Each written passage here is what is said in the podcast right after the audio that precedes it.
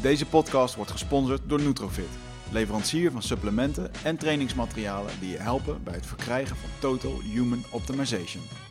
Tevens wordt deze podcast mogelijk gemaakt door Easier. Toon social media content over jouw merk op displays en websites.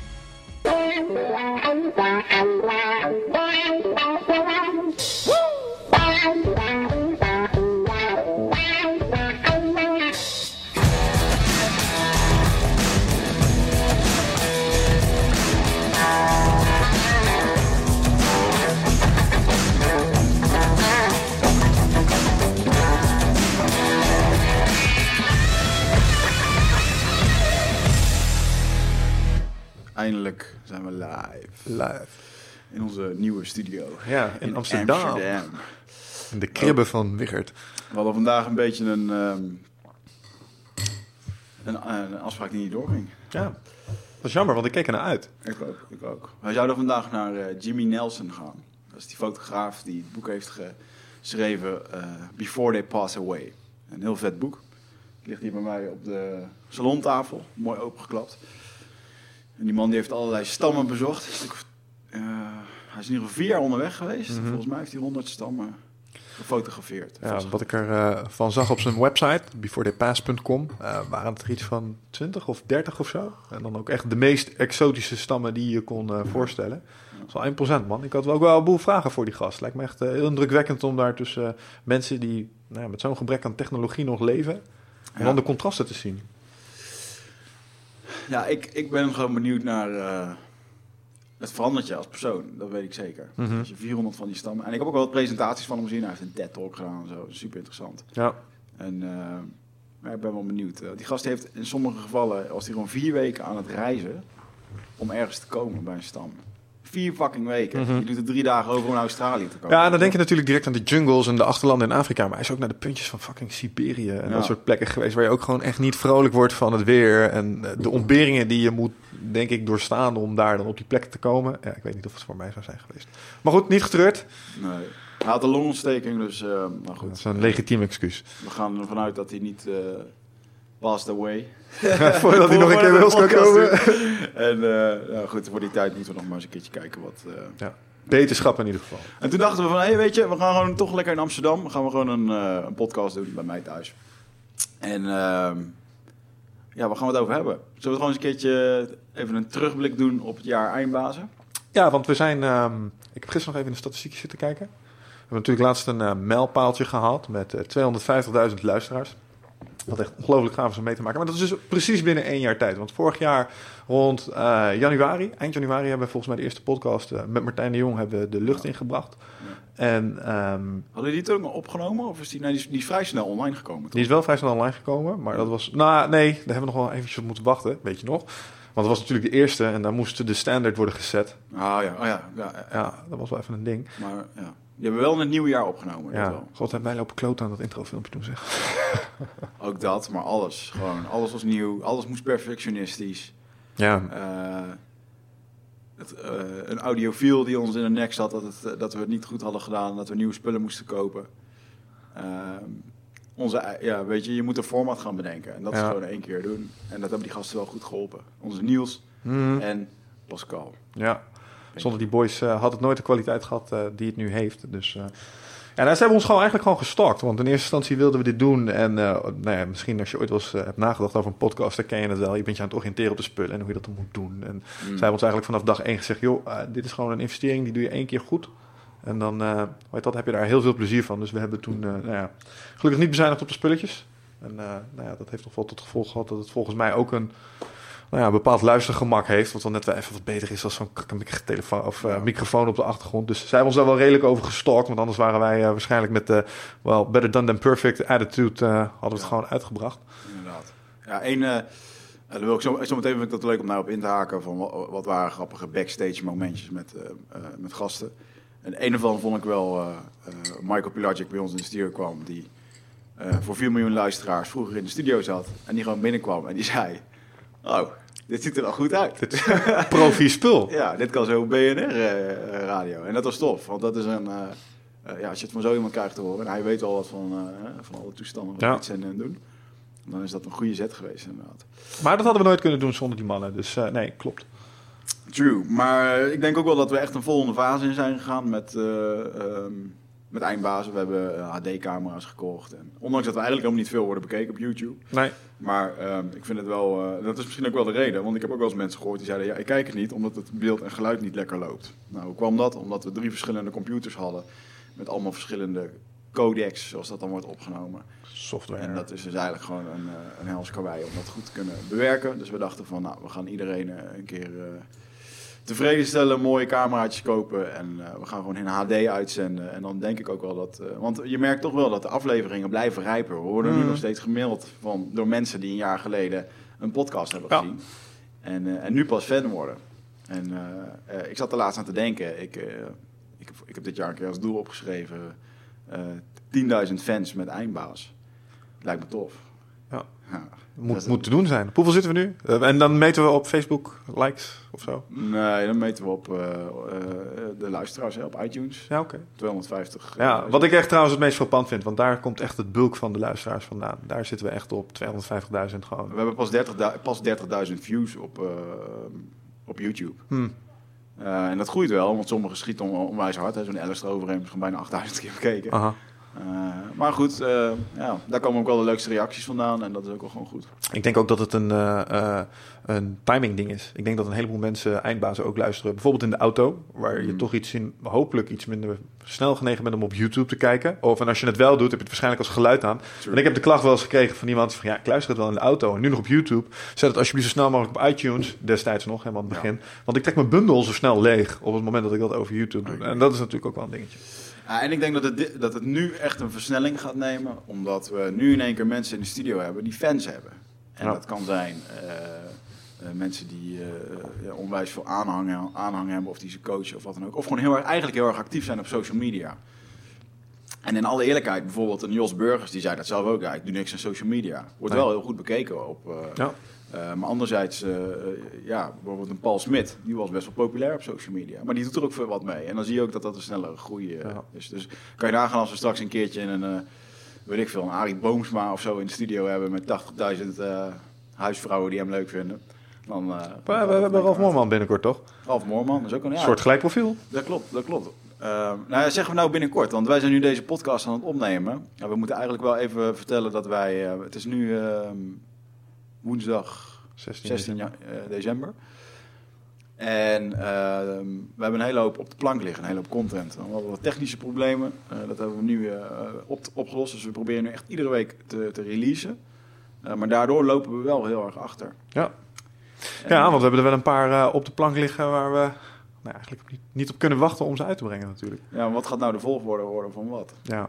Want ik nou, denk... daar hebben we natuurlijk wel bepaalde ideeën over. Maar weet in ieder geval, terwijl je dit luistert, dat we misschien over sommige dingen gaan hebben die nog uit gaan komen. Zullen we deze gewoon dan uh, tussen kerst en nieuwjaar uitzenden? Dat kan Ja. ook deze. Dat is goed. Ja, de jaarafsluiter. En dan hebben we daarvoor nog een hele mooie aflevering. Die Nummer hebben, 23. die hebben ze dan nu al gezien. Ja, En dat is dan ja, waar jij je eerste ayahuasca-sessie hebt gedaan. gaan we het op die manier doen. Ja, hoe je... Mooi, maar goed, daar, zit iedereen nu al over mee te lachen over die, eh, die eh, sessie. Maar eh, wat, wat, eh, wat vond jij nou het leukste moment in het hele eindbazentraject van het afgelopen jaar? Hmm. Ehm, ja, vanuit wat we bereikt hebben, toch echt wel de, ehm, de bezoekersaantallen. Dat het gewoon echt beluisterd werd. Uh, en we hadden natuurlijk een idee en we dachten, we gaan dit doen. En nou, voor iedereen, voor wie het nog niet duidelijk is, we hebben natuurlijk een bepaalde inspiratie altijd gehad aan uh, bijvoorbeeld uh, de Joe Rogan Experience podcast, London Real, de Tim Ferriss podcast, dat soort dingen. Ja. En die worden natuurlijk wel leuk beluisterd. En op het moment dat je zoiets start, hoop je natuurlijk dat het ook gewoon echt beluisterd gaat worden, want je steekt er wel tijd en moeite in. Ja. En je doet het natuurlijk ook omdat je hoopt dat mensen meegenieten van de kennis die je erin opdoet. Hoewel natuurlijk, uh, Bas Kolle die omschreef het laatst echt uh, geweldig toen ik hem sprak. Hij zei, uh, wat jullie hebben gedaan is jullie hebben een soort leerfabriek voor jezelf ingericht. En dat is natuurlijk ook wel zo. Wij, wij leren natuurlijk zelf ongelooflijk veel van die gesprekken. En dat is het mooie er ook aan.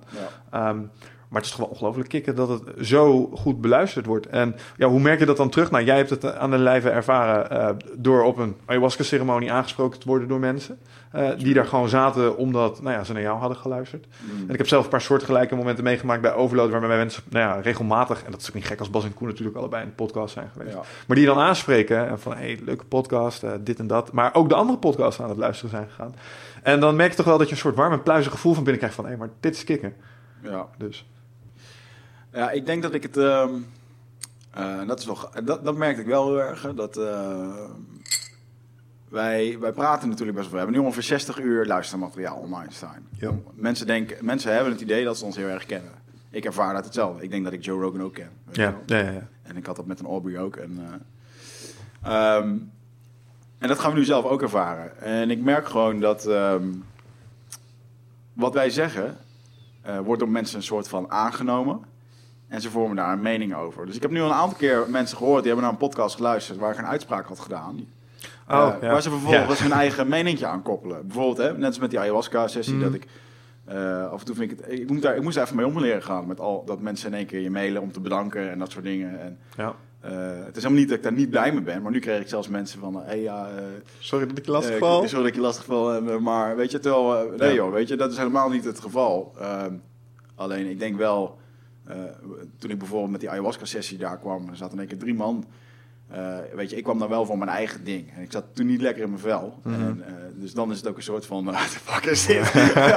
weet je, super. Maar joh, we krijgen, er gaat eigenlijk geen dag meer voorbij dat we gewoon fucking fanmail krijgen. Mm. Weet je? Of het is wel dat mensen even bij een bestelling bij Nutrofit zeggen van... hé, hey, tof je eindbazen. Of er komen mailtjes binnen... Uh, ja, de meest gekke dingen. Nou ja, goed, jij bent onlangs gevraagd voor een Engels, uh, je internationale debuutpodcast. Ja, dat is lachen. Dat is ook leuk om te doen. Ja, en dat, uh, dat is ook, en dat werd zelfs ook nog veel gedeeld in het buitenland en zo. Dus dat is ook gewoon lachen om te. Hmm. Ja, zo langzaam maar zeker begint het toch... Um, ja, en dat, dat verwacht je dan niet. Je hoopt het natuurlijk aan het begin wel. Maar het begint toch enige vorm te krijgen. En leuk dat je zegt dat, joh, Engelse podcast. Want hey, Jimmy Nelson was natuurlijk waarschijnlijk wel de eerste podcast geweest... die we ook in het Engels zouden zijn gaan doen. Ja. Zo had ik het wel in mijn hoofd zitten.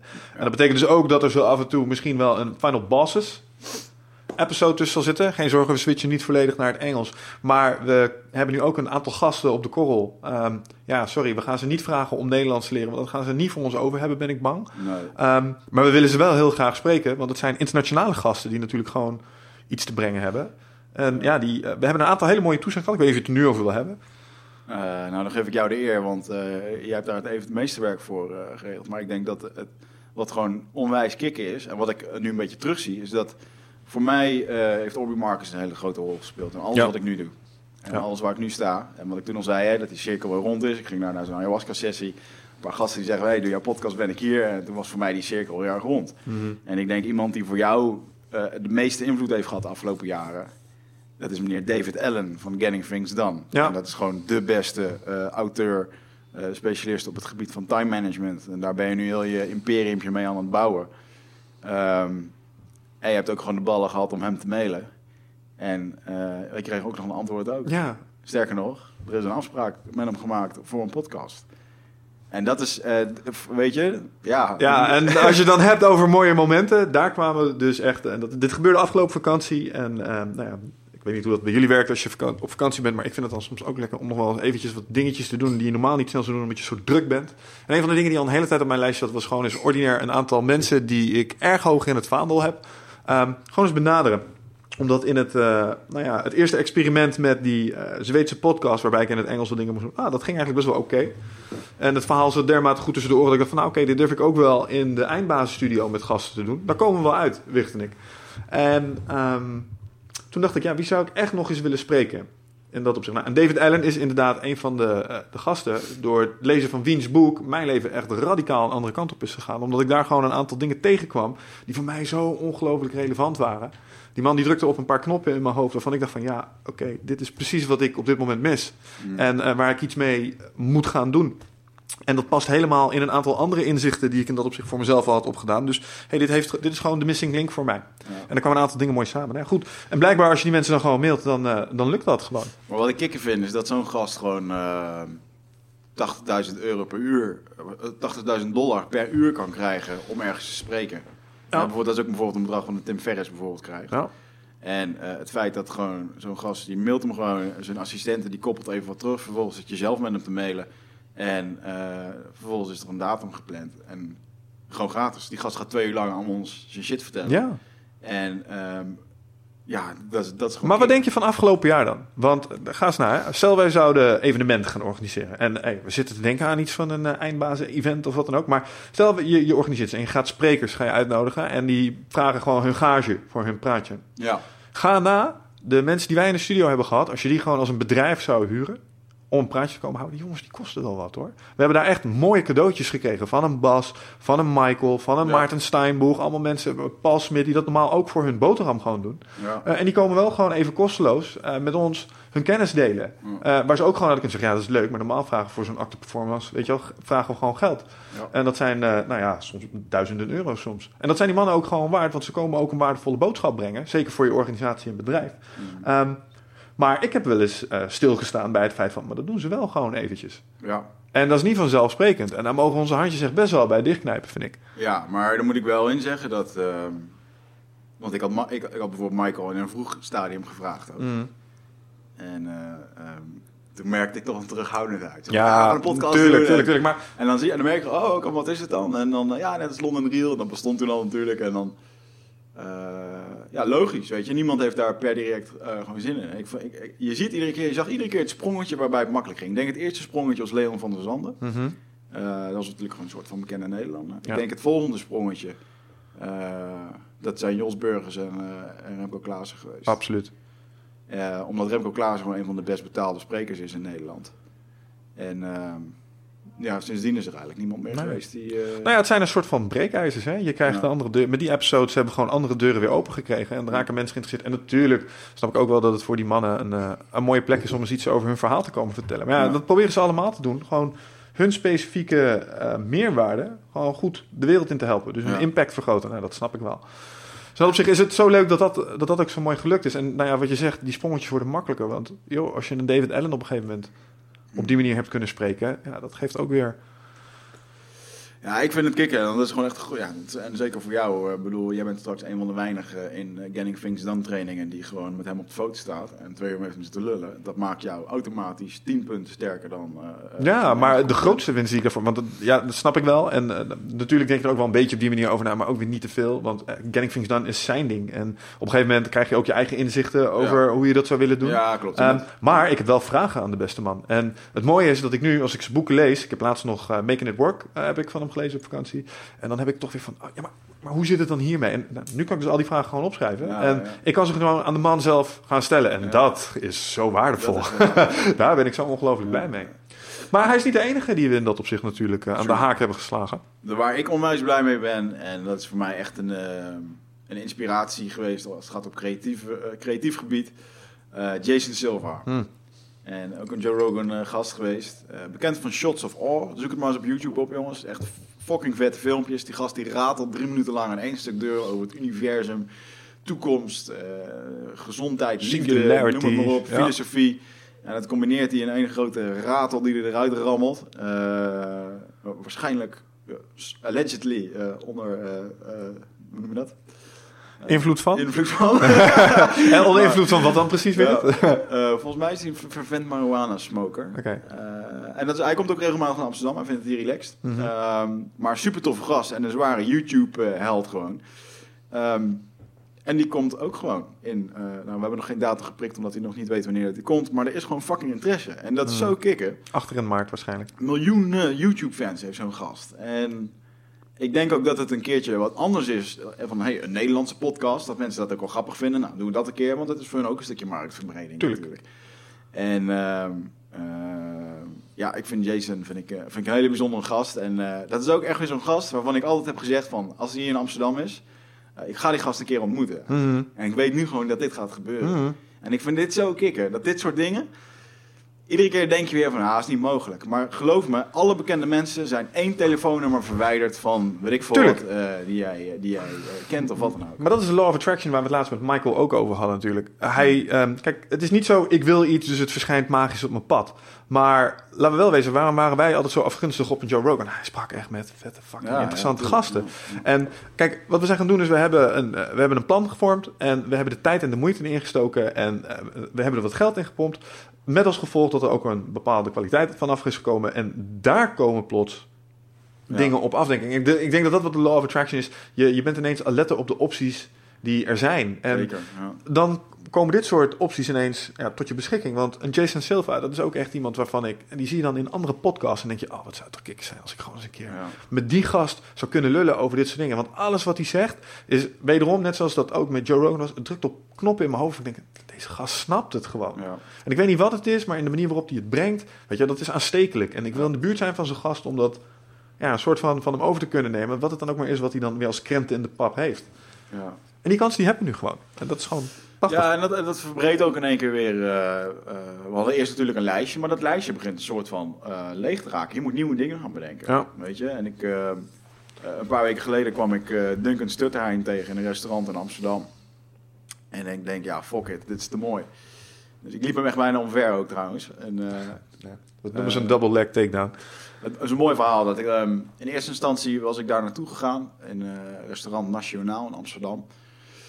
Ehm, omdat ik weet dat zijn vrouw, die runt dat restaurant. Hm. Eh, Lieska Stutterheim.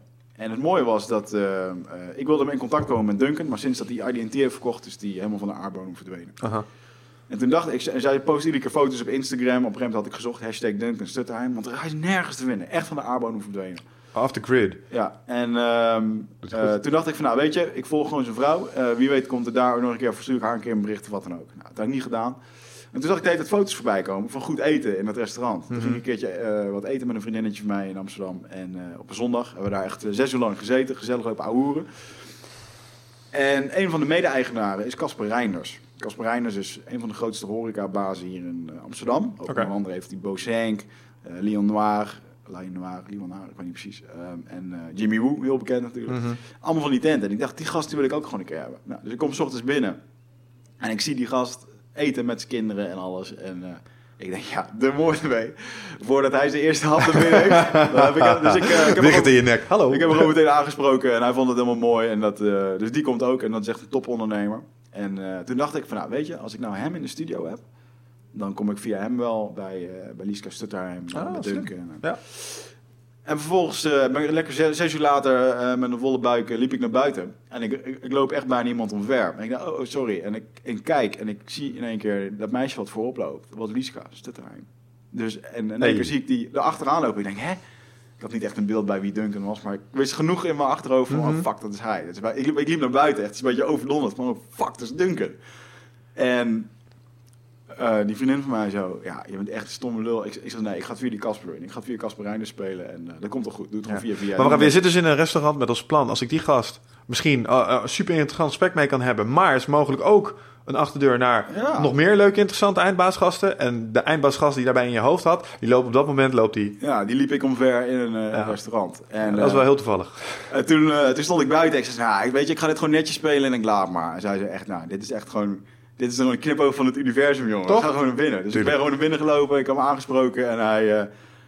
ja, het is natuurlijk raar als iemand in één keer begint over een podcast. Hij moet het allemaal uitleggen. Mhm.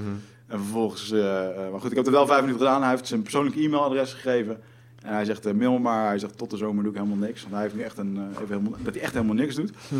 En daarna nemen we even contact op. En ik kreeg ook netjes een mailtje terug dat, ehm, dat we volgend jaar na de zomervakantie gaat hij weer dingen doen. Dus hij neemt echt even een sabbatical. Oké, mooi. Maar het is fucking vet, weet je Ja, wel. natuurlijk. Ehm, dus dat is er eentje die er komt. Nou, dan hebben we nog nou, Jimmy Nelson, die fotograaf, die gaat er nog online komen. We gaan naar PSV toe. Toon Gerbrands, directeur. Die heb ik onlangs op een evenement gezien. Oh, we gaan naar hem toe. We gaan, ja, nou, dat is dus wel een ding. We komen Mm. nu met eindbaas in contact die gewoon zeggen... Fuck eh, it. Fuck it. Ja. komen nu in de studio, komen jullie maar langs. Dus vandaar dat dit nou misschien zeg maar de eerste mobiele versie is van eindbazen. En dat is ook prima, weet je. Ehm, voor sommigen doen we dat, maar dan moet het wel echt, echt een toffe eindbaas zijn. Maar goed, Toon Gerbrands is gewoon de directeur van PSV. Superkrachtige leider, charismatisch. Charismatisch. En eh, Ja. ja. ik heb hem zien spreken op een evenement en daarna gewoon gemaild. Nou, dat gaat ook allemaal gewoon prima. Eh, vergeet ik dan nog iets? Mm, Christopher Ryan.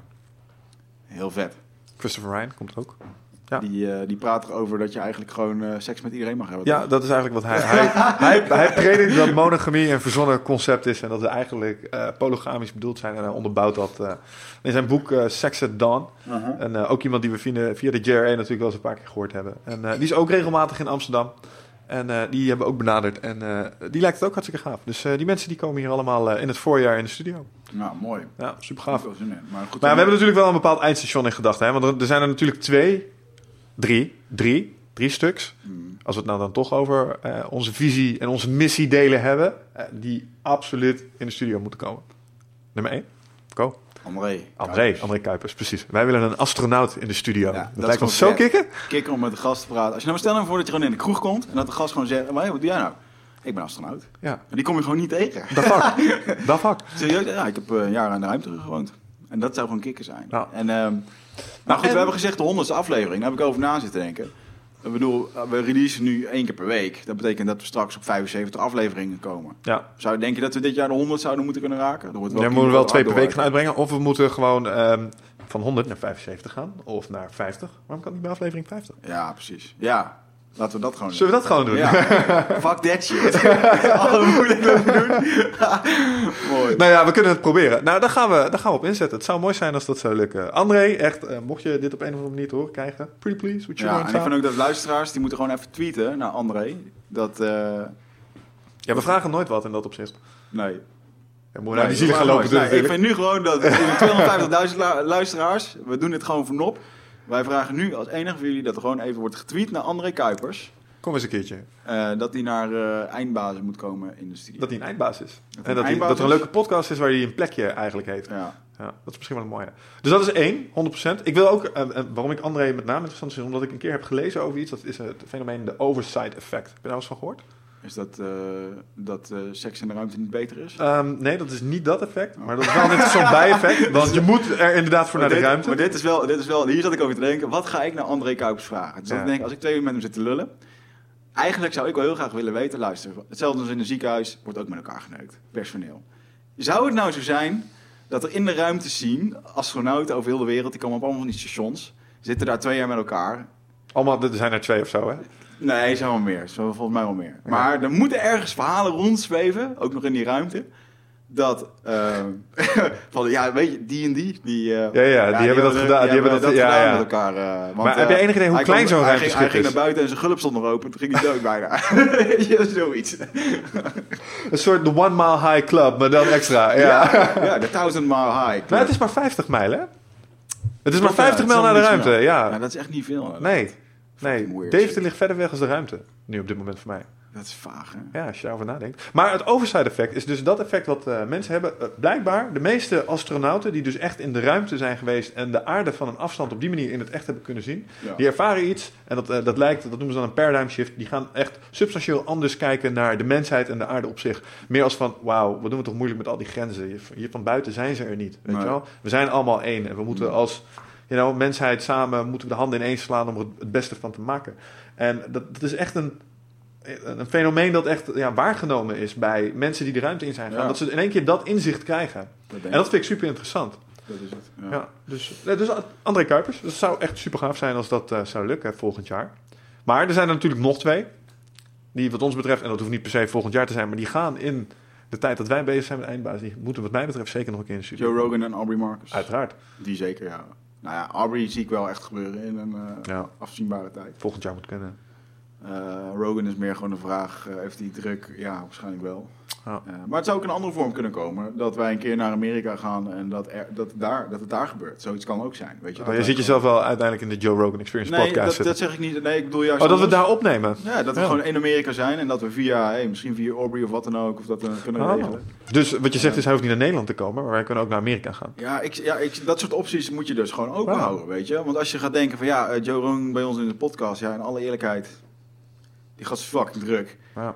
Heb ik er over zitten nadenken, hè? Wat, een, En- wat een mogelijke route zou zijn. Want we hebben het natuurlijk nog een klein beetje gehad over iets van een keer een eindbazen experience, eindbazen events. We hebben op Facebook ook wel gezien dat daar potentieel mensen interesse in hebben. Ja, Ik zat te denken, ja, je kunt hem natuurlijk gewoon als comedian inhuren. Ja? Jazeker. Maar dat zijn, dus dingen, dat zijn dus dingen waarmee je dit soort dingen gemanifesteerd krijgt. Exact. En dat... eh, Nou ja, het is gewoon... Weet je, en hetzelfde inderdaad met, met een alle eerlijkheid met een eh, eh, met, zo'n uh, Obi Marcus daar, waar ik toen, eh, ja, weet je, je moet daar gewoon aan werken aan dat contact. Het gaat niet vanzelf. Nope. Dat is wel grappig hoe dat gewoon. eh, En dat is wel eens het idee wat ik dan soms heb om even terug te komen op die law of attraction. Dat sommige mensen dat hebben. Nou, nou weet ik het. Nou heb ik het opgeschreven wat ik wil. Nou, Hmm. kom dan. Eh, maar het komt niet vanzelf. Je zult ook gewoon daadwerkelijk eh, shit moeten doen ervoor. En risico lopen en je nek uitsteken. En, Hey, ik ga nog even een theetje inschenken. Ja. En ik wil dat jij eventjes. eh, vertel eventjes een grappig backstage moment wat jij hebt gehad met een van onze gasten. Grappig backstage moment dat ik heb gehad met een van onze gasten. Ehm, ja, we hebben Swillens nog niet uitgebracht, hè? Ik vond wel mooi dat we bij... We hebben laatst eh, het hoofd van de korpscommando troepen, toch? Zo zeg ik het goed? Ja, we hebben in de studio gehad. eh kolonel Swillens. En eh, die man die vertegenwoordigt wat mij betreft een... vertegenwoordigt de, de soms wat hardere kant op de wereld die we hier in het... ehm, in het Westen nog wel eens vergeten. We wonen in Nederland en eh, we zijn natuurlijk helemaal geen eh, gewapend conflict en schaarste en dat soort dingen meer gewend. En ehm, deze man komt natuurlijk uit een. Oh jee, telefoon. Slechte zaak. Nou, telefoon aan tijdens de uitzending. Telefoon aan tijdens de motherfucking uitzending. Kan echt niet. Hij gaat er aan. Het knippen er eventueel even uit. Alright. Zo, waar weer. Nee, maar kolonel Sillens, eh, die dus in de studio zat... en die man die vertegenwoordigt, eh, wat mij betreft wel... ehm, ja, een kant van de wereld die wij eh, hier in het, in het Westen niet meer goed kennen. Bij Noël Brandt kwam dat ook duidelijk naar voren in die podcast. Het is een harde wereld daarbuiten. En die man heeft wel een bepaalde kijk op hoe je moet manifesteren binnen die wereld. Dus dat vond ik inhoudelijk sowieso een hele sterke. Maar wat ik er mooi aan vond is dat hij dus gewoon... Terwijl we die podcast aan het opnemen waren... had hij dus zijn chauffeur bij zich... eh, zijn beveiliger en zijn eh, persvoorlichter. Dus er zaten, terwijl wij aan het opnemen waren, zaten er op de bank, eh, rechts van ons, zaten er drie van die... Drie zaten, oh, er drie ja, er zaten er drie. Ja. Drie man sterk. En Die van die soldaten die zaten daar nors een beetje mee te kijken. Terwijl de persvoorlichter aan het meeluisteren was. En dat vond ik toch eigenlijk wel een momentje waarbij ik ook dacht van... Oké, dit gaat ergens Ja. heen. Ja, inderdaad. Maar het was sowieso mooi om hem te benaderen. Moest dat heel bureaucratisch via allerlei omwegen en eh, persvoorlichters. Dus ze wilden weten wat we gingen doen. En het zal me niet verbazen als ze ons ook nog even ergens hebben gegriend, links of rechts. En dat we er door zijn gekomen vind ik dan Ja, verbazingwekkend. Dat Dat ook wel weer. inderdaad. betekent dat het niet heel goed in elkaar zit. Nee, maar, eh, maar eh, eh, wat ik, eh, dat is wel echt een mooie met die casting couch. Dat was vet. Wij hebben een... eh, ja, Nou, vertel jij maar. We hebben bij ons in de studio natuurlijk die, eh, die bank eh, die daar staat. Als je hem nooit gezien hebt, is een hele vieze bruine bank. Het is echt een hele vieze oude bruine bank die staat daar. En eh, vaak nemen, soms nemen gasten wel eens iemand mee. Ehm, en die wordt daar neergezet. Maar omdat we natuurlijk echt een studioruimte hebben, eh, wordt er vaak gerefereerd van, ah, dat is jullie casting couch. Ja. En een aantal mensen grin ik nu. Ja. En een aantal mensen heeft geen idee waar dit over gaat. Ja. Nou, die mensen die doen het goed. Die andere gasten, shame on you. Wat, eh, wat is een casting couch, Michel? Een casting couch. Ehm, ja, het is een bepaald. Ja, ik kan het niet mooi maken. Het is een genre in eh, porno. En het typeert zich met name door een vertrek waar enkel een bruine bank in staat. En daar gebeuren dan vervolgens allerlei. Nou ja, dingen die niet door de beugel kunnen, die gebeuren daarop. En ehm, nou, de meeste mensen die wel eens op de foute websites komen op het internet, die kennen dat thema wel. Dus ehm, nogmaals, een aantal mensen zal nu waarschijnlijk zijn koffie door zijn neus uit hebben gesnort. Ehm, maar elke keer als ehm, iemand daarnaar refereert, hebben wij achter op ons bord hebben wij een kleine telling. En dan zetten wij er een streepje bij. En ik geloof dat als je op de website kijkt, eh, je kijkt even bij over en dan bij eindbaas en je klikt even op het profiel van Pascal. Ja? Ja, dan zie je Pascal een streepje op dat bord zetten. Oh ja. Ja, die heeft zich vaak schuldig aan gemaakt. Ja, maar het mooie inderdaad, dat, eh, er wordt vaak over... Maar het mooie vond ik nog helemaal toen jij begon, begon over die... Of hun, hun begonnen zelf over die casting Ja, hij zei casting couch, dus ik oké, streepje erbij. Ja, zeker erbij. En die kolonel Swillens, hun baas, die, eh, die zat een beetje te kijken van, wat bedoelen jullie dan? Dus Wat, Michel- wat, wat is dit? Ja. Michel die, die zegt, oh, loop maar even mee naar het bord. Dus die klapt dat bord om. En die zet daar een streepje bij met een grote grijs op zijn bek. En die Swillens die snapt het nog steeds niet. En eh, Michel die zegt gewoon, nou, het siert je dat je het niet weet. maar zij weten er wel van. En toen zag je die gasten echt helemaal wegkruipen, jongen. Fucking mooi. Die werden daar even voor hun baas, eh, eh, werd er even bekendgemaakt dat ze wel eens eh, porno keken. Ja, nou ja, goed. Niks is mee, toch? Nou ja, hey, gezonde Nederlandse jongens. Ik wou net zeggen. En dat vond ik, ik vond het een grappig moment. Wat ik andere momenten vond ik ook wel. eh, moet ik even terug naar het begin. Ik vond. eh, Dick Mol vond ik een mooie Ja. gast. Toen hij gewoon. eh, je, je zag dat hij toen hij in het begin kwam. Dat was de man die. eh, de mammoetspecialist, aflevering 6 volgens mij. Ja, hij wist ook niet zo goed wat het nou precies was. En niemand snapt podcasten. Die, volgens mij had hij ook een telefoon geleend om daar te komen. Oh nee, dat was John trouwens. Ja. Dat was, ja. Ja. Nou, in ieder geval had ik geen auto en zo. En dat, maar die, die lichtte helemaal op. Die vond ik helemaal fantastisch. En dat hij op een gegeven moment zei... eh, zegt hij, gewoon midden in die uitzending zegt hij in keer... Want we knippen nog wel eens, dus hebben jullie niet gezien. Midden in de uitzending zegt hij... Oh, ik ga even, ik wil eigenlijk even naar buiten. Kan ik even een sigaretje roken? En wij zo... eh, nou, we zijn midden in het gesprek aan het opnemen, dus... Hij zegt, maar ik, ben, ja, ik vind het echt helemaal leuk en ik, eh, ik word helemaal enthousiast en ik krijg altijd zin om te roken. Eh, dan moet je trouwens wel uitknippen hoor, want dit mag mijn vrouw niet weten. Dus hopen dat mevrouw Mol geen vaste luisteraar is, anders hebben we iemand erbij gelapt zojuist. Ik weet het niet. Dus dat vond ik wel heel mooi. Die, die John de Vos, die eh, prehistorische lijkengraver, eh, die, die, die bij ons is geweest. Dat noemen ze een paleontoloog. Een paleontoloog op de rechtopstaande mens, die, eh, die kwam ook bij ons. En dat was echt, eh, die had een telefoon geleend om bij ons te komen. Mm, Eh, want ik zeg, je moet even bellen bij ons als je voor aan de deur staat, dan belde het niet. ja. groot gebouw waar we in zitten. En dan, eh, dus hij, op een gegeven moment hij belde, nou, die, die uitzending gedaan. Ik zeg, nou, weet je John, bedankt dat je er bent en eh, bent geweest. We sturen je de link wat toe. Het komt ook op YouTube. Op Hij wat? zegt, wat? op wat? Ik zeg, ja, op YouTube. Er komen filmpjes op. Ik zeg, ik stuur het je wel toe. Hij zegt, ja, je hoeft toch niet te sturen, want ik kijk het toch niet. Oké. Oké. That's awkward. Ja. Dus dat vond ik een mooi moment. Maar leuk dat je toch kwam. Ja. Ja. En ah, wie hebben we nou nog meer gast als al die gasten, joh?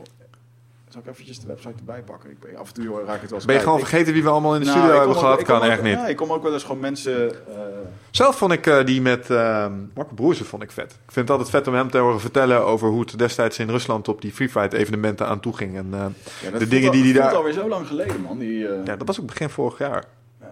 Ja. Of nou, het begin dit jaar. Maar we zitten aan het eind van het jaar. Dus dat is ook gewoon eh 11 tot 12 maanden terug. Eindbaas. Ik vond uh, Alistair Overeem vond ik ook vet. Oh ja, dat vond ik ook mooi. Dat, heel veel van die eindbazen die snappen eigenlijk niet wat wij nou precies doen. Toch komen ze dan in de studio. Hm. En Iets met gewoon, internet en video, toch? Ja, wat ik dan gewoon kicken vind, is dat je dan gewoon in één keer een. dat, we houden gewoon goed. Ik hou op- over het algemeen hou ik goed contact met al die eindbazen. En het feit dat. er is ook trouwens een eindbaas die. Eh, Eindbaas nummer uno. Dat is baas. voor de mensen die YouTube hebben, dit is echt goud. dit is Beer. Een Beer die is eh, guest eh, van vandaag. Hè? Verder dan van Beer. Wat vind jij er nou van? Ja? Oké, nou top. Heb je ook even kennis gemaakt met 250.000 luisteraars? Dat is de eerste kat in Nederland. Ja. Beer is mijn kat. Dus, ehm, En Nutrofit mascotte. en, en Nutrofit mascotte. En eh, steun en toeverlaat in moeilijke tijden. Hmm. Ehm, maar in ieder geval dat ehm eh Alistair was. En eh, wat sowieso wel grappig was. Ehm, want die belde ons. Wanneer mag ik langskomen? Ja. dat was super tof. We hadden wel een keertje van tevoren gepeld van, joh, kom eens een keertje. Maar drie maanden later kwam hij in één keer zelf aan. En wat ik gewoon kikker vond, was dat we hebben dat grote DMT-molecuul op de, op het bord staan. Waar een hele hoop gasten geen idee hebben wat het nou is. De meeste vragen er wel over. Dan leggen we het ook wel uit en zo. En dan Ja. zie je toch altijd wel de interesse. Maar het mooie was dat... ehm, Ja, dat kan altijd twee kanten op, hè, op het moment dat je het uitlegt aan gasten. Of je ziet ze gewoon denken van, oké, waar zijn we nu weer terechtgekomen? het merendeel van de gasten is er verbaasd over dat we daar ook mee bezig zijn. Zeg Ja, maar. dat is waar. En dat, eh, dat vind ik ook interessant. Eh, maar ik vond mooi dat Alistair, die vond het helemaal fantastisch. Heel dat Mm. ayahuasca gedoe. En dat ik op een gegeven moment gewoon... eh, de dagen daarna eh, kreeg ik in één keer gewoon appjes van... Ja, ging hij naar de Filipijnen toe of zo. Moest Mm. hij maar schreven. En dat hij gewoon eh, met zijn hele team... eh, die fucking ayahuasca podcast zat te luisteren. En al die anderen. En, en dat was gewoon kicken van... Hey man, fucking uh, Alistair die luistert Ja, maar die gast, dat is sowieso Alistair. Want wat hij daar zag, dat, dat herinner ik me nog, is hij zag een kans om zichzelf te verbeteren. Want op de manier waarop jij daarover kunt vertellen, ehm, ik bedoel, dat is wat mij uiteindelijk ook over de streep heeft getrokken, is dat ehm, je hebt gewoon het gevoel dat er een enorme kans ligt om inzichten en zelfverbetering bij jezelf aan Ja. te brengen. En ik denk dat hij dat ook had. Zo van, oh, oh wauw, dat is interessant. En ik denk dat eh, met name als vechter je natuurlijk ook, hij is altijd wel heel erg van het mindgame geweest. Ja. Ik bedoel, een van de dingen die hij wel eens als feit heeft gekregen als vechter was natuurlijk dat hij op het moment dat het moeilijk wordt, dat hij een soort van dichtklapt. Ja, hey, en misschien zou ayahuasca daar iets voor hem in kunnen doen. Misschien heeft hij dat op die manier bekeken. ja. Maar dat herken ik wel in hem. Hij ziet dat als een manier om te optimaliseren, denk ik. Ja. ja, ik vond dat wel vet. En eh, Michael Pilagic, die ondertussen ook al die afleveringen luistert, dan krijg ik nu iedere keer appjes over. Dat, Ja. vind ik, eh, dat vind ik grappig. Dus dat vind ik ook wel mooi, weet je. Dat eh hey, blijven leren. En eh, maakt niet uit hoe ervaren of hoe, eh, Ah. hoe, eh, hoe noem je dat? Ja, hoeveel je al weet, zeg maar. Dus eh, ik moet eigenlijk even on onwijs nodig gaan pissen.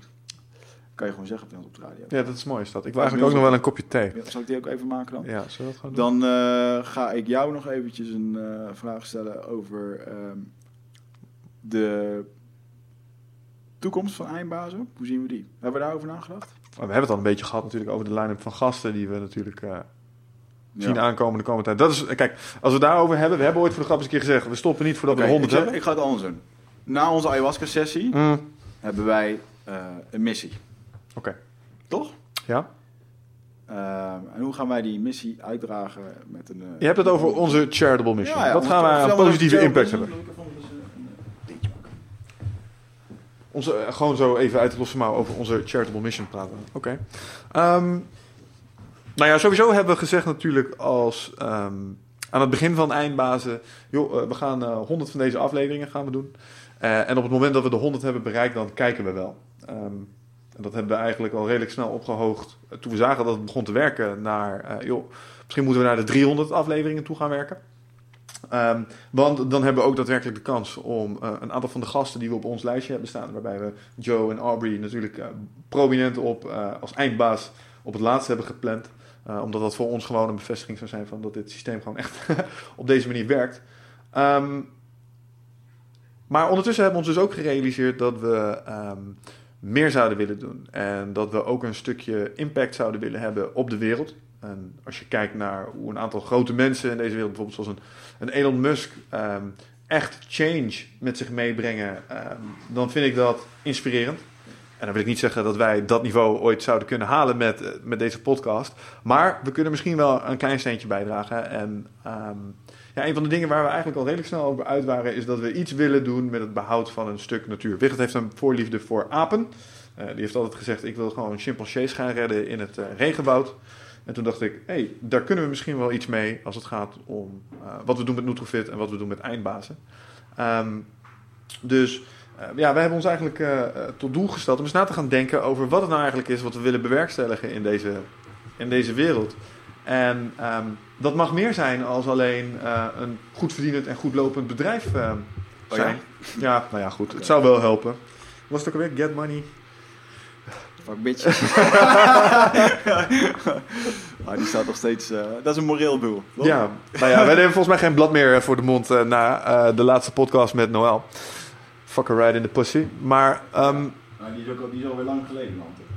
die is dan, eh, ja, je moet de chronologie even vasthouden, die is dan vier weken terug of zo. Maar ehm, ja, dus we willen eens gaan nadenken over eh, of er thema's zijn waar we iets meer in willen doen. Nou, een stukje rega, eh, regenwoudbehoud, ook geïnspireerd vanuit het stukje ayahuasca. Zou natuurlijk niet willen dat die plant ooit teloor zou gaan. Eh, willen we daar wel iets in doen. Maar misschien zijn er ook andere dingen waar we iets, iets in zou- zouden kunnen betekenen. Door gewoon nou ja, onderdelen te kiezen waar we bijvoorbeeld door Nutrofit hè, producten gaan verkopen. En een deel van de opbrengst daarvan gewoon structureel per verkocht potje Ja. eh, naar een doel te brengen. En dan niet naar iets als hier naar het Rode Kruis. Want nou ja, hè, wij weten niet waar die dat aan gaan uitgeven. Maar dat je gewoon heel gericht zelf ja, bijna een soort van crowdfund project hebt. ja. eh, waarbij je gewoon heel doelgericht problemen in een bepaald gebied kunt oppakken. Of iets in kunt betekenen in ieder Ja. geval. En eh, dat geeft wel een heleboel nieuwe energie, moet ik zeggen. Gewoon een, ja, een inzicht van de laatste tijd waar we... Oh, ja. Ja, dat is wel een inzicht van de... Ik moet even, ik moet eventjes even Mooi. op... eh, we hadden een klein agendatje gemaakt met de dingen die we wilden bespreken. Nou ja, het eh, is een, eh, maar, goed, dat regenwoud, dat is sowieso wel goed. Maar het is wel een ding, wat je zegt, eh, zo'n rode kruis. eh, daar kunnen we geld heen sturen, maar dan eh, vervolgens eh, staat een eh, 3FM daar op een groot plein voor te draaien. Het jaar daarna en een directeur rijdt erheen weg. En ik, eh, ik heb altijd zoiets gehad, ook als ik in het buitenland was. Als je het gaat om, eh, eh, als je iets geeft aan een goede organisatie of een charity, wat dan ook. Je- ja, je weet vaak niet waar het heen gaat. En wat ik eens mooi vond, dat die Mark Zuckerberg onwijs veel van zijn eh, shares weggeeft. Er was heel veel commentaar op. Van, ja, hij geeft het gewoon aan zijn eigen stichting. Ja, damn right dat hij dat doet. Want dan kan hij tenminste controleren, weet je wel? Mhm. hij, geeft, hij kiest zelf. Ja, maar waar die beste man een beetje van beticht werd, is dat hij die, eh, die funds dan eigenlijk zo heeft neergezet dat het fiscaal super voordelig voor hem is. En dat hij er altijd nog op elk moment over kan beschikken. Zoiets was het. Nou, Dat is, dat is het, eh, zeg maar, het commentaar dat er is. Maar als die gasten ook daadwerkelijk. eh, maar als had hij maar een fractie van dat geld op die manier toch gaan uitgeven aan die goede doelen. Ja, al is het 1%. Wat loopt iedereen uit te zeiken, weet je wel? Ja. Goed. Maar ik, vind het, ik, ik snap dat wel, want ik, ik wil graag mijn eigen dingen controleren. En ik, ik, ik denk wel dat er een kans in zit dat ik dit jaar nog wel een keer naar een regenwoud ga. Ja. Even kijken hoe dat eruit uitkomt. Maar laten we wel wezen, je bent natuurlijk al iets langer met, met dit ding bezig. Misschien is het ook wel een, een bijwerking van de ayahuasca, ik weet het niet. Maar jij bent het afgelopen jaar al een klein beetje begonnen met dit soort dingen. Maar ja, eigenlijk nog een beetje op het, we zeiden het er net al, een beetje oneerbiedig op het gebied van poepscheppen. Maar niet dat je Ja. echt poep aan het scheppen bent. Ik Maar had... ehm, weet ik een even nare niet, was vergelijking dat na, was, dat, was dat na mijn... Nee, dat was na de, niet na de allerlaatste, maar die keer daarvoor. ja, Toen dacht ik... ehm, van weet je, ik kan best wat extra's doen. Want ik loop, eh, je loopt hard te werken. Het gaat, altijd, het gaat natuurlijk vaak over geld. En toen was mijn idee van, joh, wat, ehm, wat zou je nou gewoon erbij kunnen doen? En eh, kijk, ik weet hoe het is om vorig jaar, vorig jaar rond deze tijd... toen had ik op de tweede van de maand eh, soms geen 2 euro op mijn bankrekening. En dat verhaal kennen we, de, de vaste luisteraars. Ik had gewoon helemaal niks. Ehm, en dat is zo kut. Dat je gewoon niet eens boodschappen kan doen of wat dan ook. Of dat je weer je creditcard moet plunderen. Nou, wat, wat is de, de gouden formule om in de schulden te komen? Is door continu je creditcard te trekken. Eigenlijk geld wat je niet hebt uit te geven. En ik dacht, eh, ehm, weet je, er zijn een hele hoop mensen die dat gewoon niet hebben. En toen heb ik eens rond zitten kijken. En toen heb ik mezelf eh, heb ik even contact opgenomen met de voedselbank hier in Amsterdam. wat je zegt, dus je hebt het gewoon aan de lijve ondervonden. En je denkt, dit is gewoon echt kut.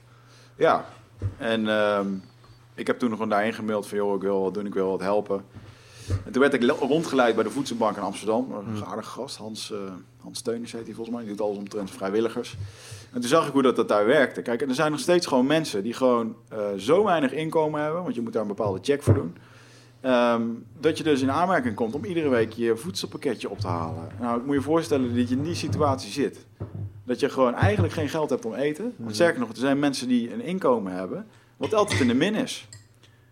Sommige mensen verdienen, eh, verdienen min 200 euro per maand. Ja, dan gaat het hard met je schulden. Dan gaat er dus helemaal niks komen. doe je dat? Ja, schuldeisers. Oh ja, zo, ja. Ja, als je maar, dan maak ik een beetje honing erbij. Egoïstische zak. Rot op. Maar eh, zit ik een beetje over goed vrijwillig- vrijwilligerswerk te werken? En dan gooi ik alleen honing in mijn eigen thee. Egoïstisch. Eh, wel fijn dat ik nu twee lepels in mijn thee heb. Dank. Multitasking, jongen. Ja, Daar heen dat ik met jou een bedrijf heb gestart. maar goed, in ieder geval, ehm, eh, toen ben ik daar dus geweest, vrijwilligers. En waarom de vrijwilligers? De voedsel, eh, voedselbank. En nou, ja, eh, ja, dat trok mij gewoon het meeste. Eh, waar ik vervolgens achter kwam, is dat er maar drie mensen betaald zitten bij de voedselbank. De rest is allemaal vrijwilligers. Dus was jij direct weer weg. Eh, ja, dus ik zei meteen, ja, fuck this shit. en eh, nee, ja, super aardige mensen. En, eh, maar ik merkte gewoon dat daar de mensen die daar werken zijn of eh, echt vrijwilligers, Hmm. of mensen die daar moeten werken vanwege een taakstraf, of mensen die daar werken met behoud van uitkering. En, dat, en mensen die moeten werken met behoud van uitkering zijn eigenlijk mensen die het wel best vinden met die uitkering en gewoon eh, zero fucks geven, maar gewoon wat moeten doen, anders krijgen ze dan die uitkering. Nou, meer voor de paycheck. Ja. ja, dus dat, nou, daar krijg ik al eh, eh, jeuk van als ik daarmee zit te werken. En ik Mm. krijg allemaal van die opties. Ik kon hier dan... Mijn, mijn eh, ideale beeld was... Oh, dan ga ik ook van die voedselpakketten uitdelen hier ergens in Amsterdam. Jij zag jezelf al voor aan de rij staan met het uitdelen van... Ja, en dan van die dankbare mensjes. En, eh, maar goed, uiteindelijk bleek het er Omaatjes die wicht dus... knuffelen. Ja, precies. Ja. Eh, nou goed, dat is een beetje het, beeld. Maar uiteindelijk kwam ik er dus achter dat ik... eh, ik werk eh, 80 uur per week. En eh, ja, allemaal van dat soort vrijwillige, operationele vrijwillige taken, er wordt toch gewoon gevraagd voor, eh, moet je of chauffeur zijn, of die pakketten uitdelen, maar dan, of je moet boodschappen gaan doen voor al die pakketten, of je moet, eh, wat was er nog meer, intakegesprekken doen. Maar dan zit je dus eigenlijk voornamelijk ook intakegesprekken te doen met asielzoekers, want dat zijn mensen die daar heel veel voor in aanmerking Mm. komen. Vluchtelingen of noem het maar op, of mensen die gewoon echt in de schulden zitten, eigenlijk niet willen werken. En toen dacht ik ook van ja, ik denk, als ik dat ga doen, Is niet goed voor jou? nee, niet goed voor mij. Eh, Wat één grote om- ergernisparade. om, om, meer- om meerdere redenen. En ik neem niet, het moet nog steeds gedaan worden, het werk. Dus toen had ik gewoon zoiets, ik zat met hun te kletsen. Ik zei, weet je, ik heb gewoon een social media bureau. Eh, wat doen jullie eigenlijk op het gebied van communicatie, marketing en andere dingen? Helemaal niks. Nou, wat hebben jullie nodig? Donateurs, geld. Hoe gaan jullie die krijgen als je geen marketing doet? Ja. En toen heb ik daar gewoon gezegd, weet je, dan ga ik dat hier gewoon recht trekken. Eh, dus er zit ook een meisje die daar eh, eh, ook vrijwilligerswerk doet. Die is master student communicatie. Dus die gaat daar wat dingen voor. die gaat het operationeel doen. En ik doe daar gewoon. ik geef mijn adviezen en dingen op het gebied van om- communicatie, marketing en help zo waar ik in kan. Hm. En ja, weet je, ook al is het maar een paar uur per maand, het is gewoon een goede zaak. Je zou blij zijn in jouw organisatie. Ik zie hoe, hoe blij de men ervan wordt. Mhm. Dat je daar gewoon een keer komt, dat er structuur is, dat er een keer dingen recht worden getrokken, dat er een frisse wind doorheen komt. En eh, Ja, volgens mij, ja. Ja, Dat, dat doet mij heel veel goed. Eh, maar ik merkte daar wel weer meteen... Wow, ben ik hier beperkt om hier mijn dingen in te doen? Weet je, want het is allemaal heel bureaucratisch. Eh, ja, weer hetzelfde verhaal. Als ik daar geld aan zou geven en... nee, ik wil gewoon mijn eigen dingen kunnen bepalen. Ja. Als ik een fucking regenwoud of een waterput wil, kan realiseren... om dat te kopen of wat dan ook... dan is dat meetbaar en is dat tastbaar. Dus eh, ik denk dat dat een hele Nou ja, dus in dat kader zijn wij eigenlijk aan het nadenken over dingen waar we iets in, eh, in willen betekenen in deze wereld. En dat kan op deze manier zijn in de vorm van iets veiligstellen of een stuk ontwikkelinghulp, maar misschien ook wel initiatieven steunen die eh, bijdragen aan de toekomst. Ik ben zelf, ik geloof dat die club van die, hoe heet die baardmeneer ook alweer? Ja, Je weet wie ik bedoel, die, die praat over longevity en uitbannen van de dood. Ar- Arbor, Aubrey, nog. Aubrey de Grey. Ja, die meneer. Die typeert zich met een, met een baard en die heeft een, een club Sense. En die mensen die zijn proactief bezig om in ieder geval de levensspannen van mensen eh, aanzienlijk te vergroten middels nou allerlei technologische ontwikkelingen die er zich momenteel voordoen. Dat vind ik ook ongelooflijk fascinerende eh, initiatieven om over na te denken of je daar iets in kunt doen. Ja. Want stel je toch eens voor, en luister, als het echt puur en alleen science fiction zou zijn, eh, wat die mannen prediken, nou ja, dan, dan vallen ze redelijk snel door de mand. Maar ik denk dat een boel mensen zich ook niet realiseren hoe ongelooflijk hard het momenteel gaat met de technologie en eh, de medische ontwikkelingen die er momenteel gaande zijn. En dat er echt mensen zijn die proactief aan het nadenken zijn over nou ja, uitbannen van de dood, of ons in ieder geval aanzienlijk langer laten leven met een goed gestel, zonder dat je helemaal volledig aftakelt. Ja, dat vind ik ook waardevol. Maar laten we wel wezen, wat mij betreft hoeft het feestje nog niet over te zijn. Ik zou je zo lang mogelijk willen rondlopen, bij wijze van spreken. Ayahuasca of niet. Ehm, want hey, je kunt gewoon zoveel leuke dingen nog doen hier. Ja, dus ja, in dat opzicht, ehm, dat, Ja. dat zouden ook initiatieven zijn die mij zouden fascineren. Dat zijn zeker goede. Of voor wat betreft die longevity, of dat eh, lang leven en gezond leven. Eh, ik ga nu wel even een andere tour op met mijn... ik ben fysiek weer sterk aan het worden, ben voluit aan het sporten. Hm. En ik ben wel... weet je, ik kan weer acht keer per week in de week, acht, acht keer in de week gaan, eh gaan Braziliaanse jiu-jitsu. Ja. En dan gaat je rug ook van naar de kloten. En Ja. je vingers en je dingen. En ik Mm. hoorde laatst die eh Aido eh, portaal over. Eh, het- ik ga gewoon veel verschillende dingen doen, weet je wel. Ik denk dat ik gewoon weer ook kickboksen ga oppakken. Oké, lachen. Eh, fitnessen en Mooi. jiu-jitsu. En gewoon die... oh Kan je ook ja, een keertje winnen. krijgen we de Nutrifit spar sessies. maar dat is wel gewoon goed. En gewoon veel verschillende dingen doen. En dan... weet je, ik heb wat meer balans gevonden in het hele werkverhaal. Ik ga met mijn kantoor naar Amsterdam toe. Mhm. Ehm, en dat is gewoon eh, alles straks in een cirkeltje van 20 minuten fietsen. En dat gaat heel veel rust geven, ja. denk ik. En eh, eh, inderdaad ook gewoon wat meer helderheid met wat we willen.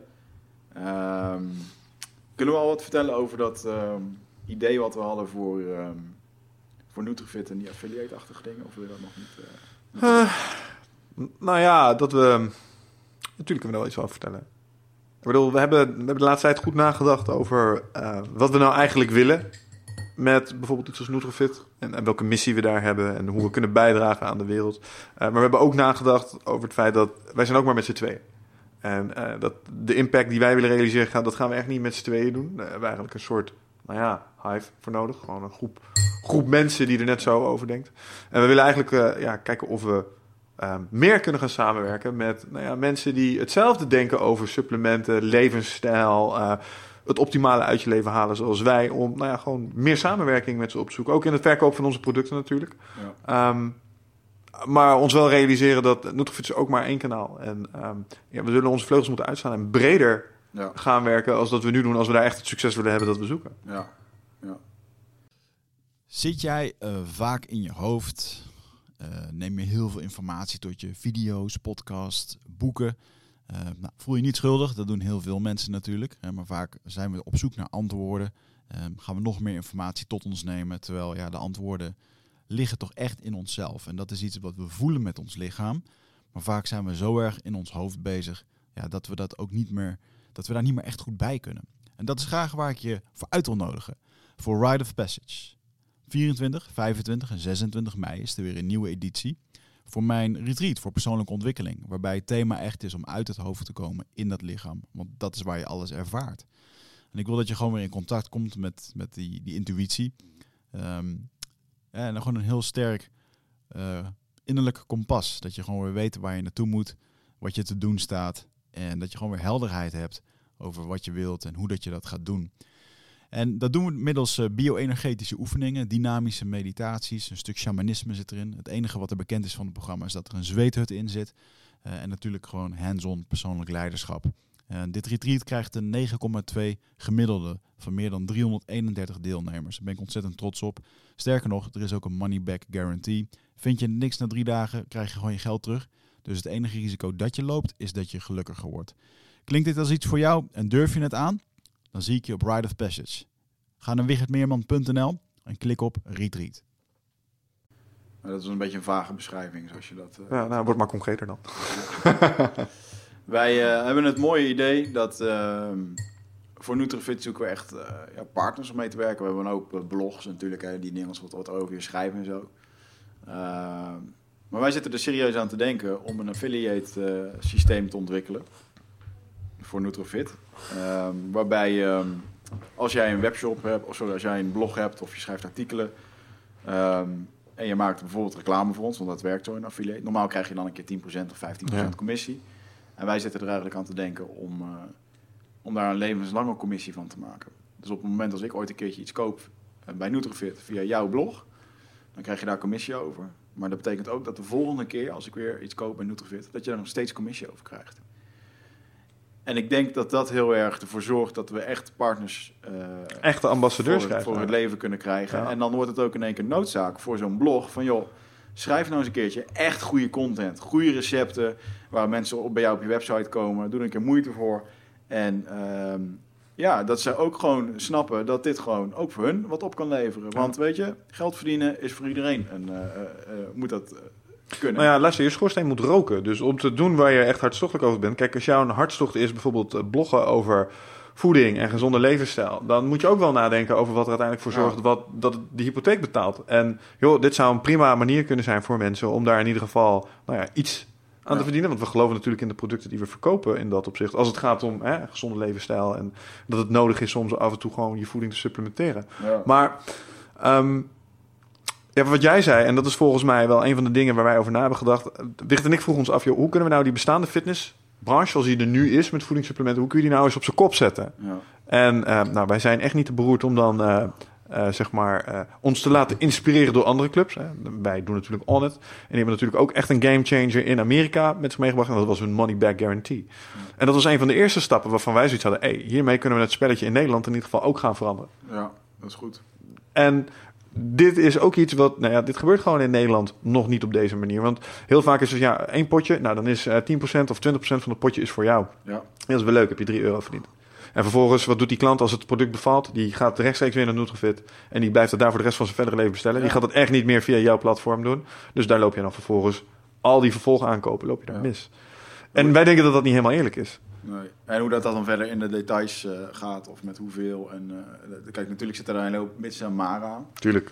Maar de basis moet gewoon heel erg simpel zijn. Maar, maar daar kun je ook wel open over zijn. Want ja. eh, pak bijvoorbeeld het voorbeeld tussen... ehm, kijk, iedereen weet als je product verkoopt... daar zit natuurlijk altijd iets van een marge op. Dat is niet gek. Maar per product heb je verschillende marges. Het mooiste voorbeeld bij ons zijn onze kettlebells. eh, ja, Daar is geld achteraan gegaan, snap je? Kut om, om kanonskogels van fucking... eh, die uit, als eerste uit China naar Amerika moeten... om vervolgens van Amerika naar Europa te moeten in te klaren... te verzenden voor 30 euro per eh, kanonskogel... omdat eh, anders de DPD-bezorger een hernia krijgt. Die gasten haten Ja, ons. Fucking en dan die dingen weer terugkrijgen. Nou, dat is echt een... goed, we, gaan er wel weer naar kijken om die opnieuw te importeren in eh, 2016. Want dat moet ook wel gewoon. Tuurlijk. Maar het is wel een logistieke nachtmerrie. Ja, ja, dat zeker. En nou goed, de verbreding van producten zit er dan wel aan te komen Mm. natuurlijk. Dus dat is wel cool. En, ehm, maar ik denk serieus dat dat... Want ik wil gewoon... Ik wil geen producten meer sturen naar een blog... wat dan één keer een receptje schrijft. En Nee. dat schiet gewoon niet op. En ik, eh, ik denk ook gewoon dat je... Men moet... Men moet de, de klanten van ons die worden van ons fucking enthousiast over hoe we dingen doen. En over de Mm. money back guarantee, over de, de podcast, alles wat erbij zit. Gewoon de Ja, natuurlijk over de producten zelf. Ja, maar ik wil ook gewoon dat eh, andere bedrijven die met ons samenwerken, dat die gewoon zeggen, fuck, wat die gasten van Nutrifit Hmm. doen, dat doen ze gewoon goed. Die hebben een klein streepje voor bij mij. Er moet Ja. gewoon een gu- gunfactor komen. En ja, die gunfactor, die eh, willen we op deze manier denk ik gewoon eh, eh, sneller bereiken. Maar ja, luister, het is geen gunnen meer op het moment dat je er zelf ook gewoon ook beter van wordt. En dat is denk ik niet meer als normaal. En eh, ik denk dat je daarmee gewoon partijen gewoon... En ik vind ook echt belangrijk dat ze op dezelfde manier aankijken tegen bijvoorbeeld jezelf verbeteren en voor je lijf zorgen zoals wij dat doen. Ja. Ik bedoel, er zijn ook wel clubs eh, op de markt waarvan ik denk, ja, maar ik zou helemaal niet willen dat onze producten tussen die van jou staan. Want joh, we weten dat de samenstelling van die producten, eh, die is alles behalve optimaal voor je. Ja. Hè, ik heb al eens verteld over mijn ervaringen met sommige producten en de spullen die daarin zaten, die er absoluut niet in hadden moeten zitten. Ja. Nou goed, ik wil niet dat onze Nutri eigen Nutrifit producten, die zouden nooit op zo'n webshop erbij komen. Want ik vind dat is gewoon een soort van op afwrijven. Ja. En ehm, mijn houding en standpunt daar is natuurlijk altijd geweest... op het moment dat wij met, met supplementen aan de slag gaan... joh, we moeten ook echt achter de producten staan die we voeren. Snap je? En op het moment dat we daar voortschrijdend inzicht op hebben... omdat bijvoorbeeld iets eh, voor ons eh, nou ja, goed werkt... of iets werkt niet... nou ja, dan gaan we het gewoon niet voeren. Omdat die eenvoudige reden, ja, het moet iets voor je doen. Ja, ja inderdaad. Ja, en ik denk ook nog een... een eh, wat ook een, een toffe pijler weer gaat worden... is dat we de Nutrifit podcast gaan starten. Ja. Het gaat wel een simpeler format worden als dat, het, eh, dat we nu hebben. Eh, simpelweg omdat het gewoon heel veel tijd kost. We hebben het al eens gezegd, hè, een aflevering als deze kost gewoon 16 uur. Alles bij elkaar, gasten die bij elkaar komen, voorbereiding, het editen, noem het maar op. Dus we willen dat in de Vier keer terugluisteren in je bed... Ja, met je handje aan de dekens. naar je eigen stem luisteren. Oh, doe, jij, doe jij dat niet? ik doe het nog steeds. ja. Maar, ehm, eh, maar dat wordt ook gewoon lachen. Gewoon ook gewoon specialisten daaraan verbinden. Want we merken gewoon dat eh, podcasten werkt gewoon. Voor ons heeft het gewoon heel erg gewerkt. En we zijn blij dat we de eerste mee zijn die dit gewoon op een goede manier, eh, denk ik, neerzetten. Ehm, en ik denk voor een, easy, voor een, voor een Nutrifit dat het, ja, dat is gewoon lachen. Als je gewoon, Hmm. Ik denk dat het, het concept wat er nu ligt, voor de mensen die bekend zijn met podcasten, zal het een beetje à la bulletproof radio gedaan Ja. worden. Dus soms via Skype of wat dan ook. Maar hey, eigenlijk al onze video's, die lopen allemaal syn- niet synchroon met elkaar. Audio, geluid. Is je vast wel eens opgevallen. Waarde is, de, zeg maar de mediawaarde, om het te kijken, die is eigenlijk gewoon flut. Want het kijkt niet lekker, noem maar op. En toch wordt het bekeken. En dat betekent gewoon dat de, dat de content, de inhoud, veel belangrijker is. Hmm. Dus hoe cares dat... Maar staat dat niet haaks op wat we aan het begin zeiden?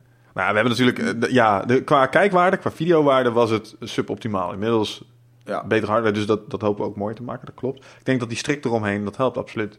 Hmm. Maar inderdaad, voor Nutrofit, kijk, eh, we- natuurlijk een spanningsveld dat we ook hebben bij de Eindbazen podcast. Ehm, neem eh, mensen als Bas, Koen, Noël, Kelly, Sarai, allemaal van die mensen die uit de sport komen. Kijk, we hebben natuurlijk een netwerk dat is nog vele malen groter. En er zijn wel 20, 30 mensen met evenredig veel interessante kennis die we zouden willen uitnodigen. Maar we moeten natuurlijk ook een beetje nadenken over de samenstelling van de gasten. Want als wij zes van dat soort gasten achter elkaar eruit pompen, ja, dan word je er op een gegeven moment ook wel goed van, want dan weet je het ook wel. Maar goed, voor de Nutrofit denk ik wel dat het eh, meer... Voor Nutrofit is dat hartstikke leuk, want dan ben je heel gericht op zoek naar die informatie. Ja. Maar mijn eindbasis spreken we natuurlijk een iets breder publiek aan. Ja. Het mooie is, het publiek groeit steeds. En van het, de bestaande fanbase die je krijgt, die introduceer je ook steeds bij nieuwe thema's. Want er zijn mensen die kwamen bij ons binnen voor Overload of voor eh, iets wat Dick Mol bracht. En die weten nu dingen over Alistair Overheim. Ja, eens. Eens inderdaad, ja. Ik heb je eigenlijk nooit zo erg, behalve André Kuipers. Wie zijn nog meer Nederlandse gasten die je eigenlijk een keer zou willen hebben? Ik vergeet zijn naam steeds. Je weet wie ik bedoel. Die meneer eh, Ben Tichelaar? En wie Oh ja, een D? managementgroep. Ja, dat lijkt me een hele goede nog. Oh, die is ook wel, maar die hebben nooit, die hebben nooit Nou, benaderd. die, eh, de beste man van eh, de wereld dat door, die, eh, en dan heb ik het niet over Matthijs, omdat dat ook wel eens een keer interessant lijkt. Maar ehm, die man die die natuurkunde, dat is die hoogleraar, de professor, die geeft dan een praatje over het universum. Laatst heeft hij er een gegeven over zwarte gaten en dat we eigenlijk Oh, ja. een 3D hologram zijn op een 2D wereld. Eh, die beste vent, ik vergeet zijn naam ook altijd. Guido Weijers natuurlijk. Sterker nog, die is al geregeld. Hebben we de datum al vaststaan? Eh, hij heeft nu sabbatical. In eh, juni... Ik wil ook op. gewoon een keer kunnen zeggen dat ik een sabbatical, ik wil dat. In juni traint... Ja, zijn we mee aan het werk. In juni eh, treedt hij op in de Ziggo Dome. wat een gigagroot eh comedian-achtig spektakel moet worden. Is het niet voor een eindbaas experience? Eh, ja, dan gaan we natuurlijk wel op mikken. Want we verwachten gewoon sowieso gratis kaarten van Guido. Snap ik. Ik, we hebben nog niet echt een datum geprikt, maar Guido, als je dit luistert, dan eh, verwacht ik gewoon gratis kaarten. Ja. En ik denk dat je dat zelf ook wel begrijpt. Anders ben je ook gewoon niet welkom. Ehm. en uh, vervolgens, nee, we moeten, een, uh, hij komt in juni Ja. um, voor zijn show, ook ter promotie van die show natuurlijk. Mm. Uh, nou, en die eindbaas experience is ook natuurlijk een leuk ding. Dat we... Ja, wat is dat eigenlijk? Wat is het precies? Ja, we, we hebben de Colonel Swillens denk ik nog niet gelanceerd als, we, als jullie deze horen. Nee. Uh, maar de eindbazen experiences, dat gaan, wij gaan gewoon een eindbazen experiences filmen. Oftewel, wij gaan gewoon toffe dingen doen, waarvan wij denken, dit doen eindbazen.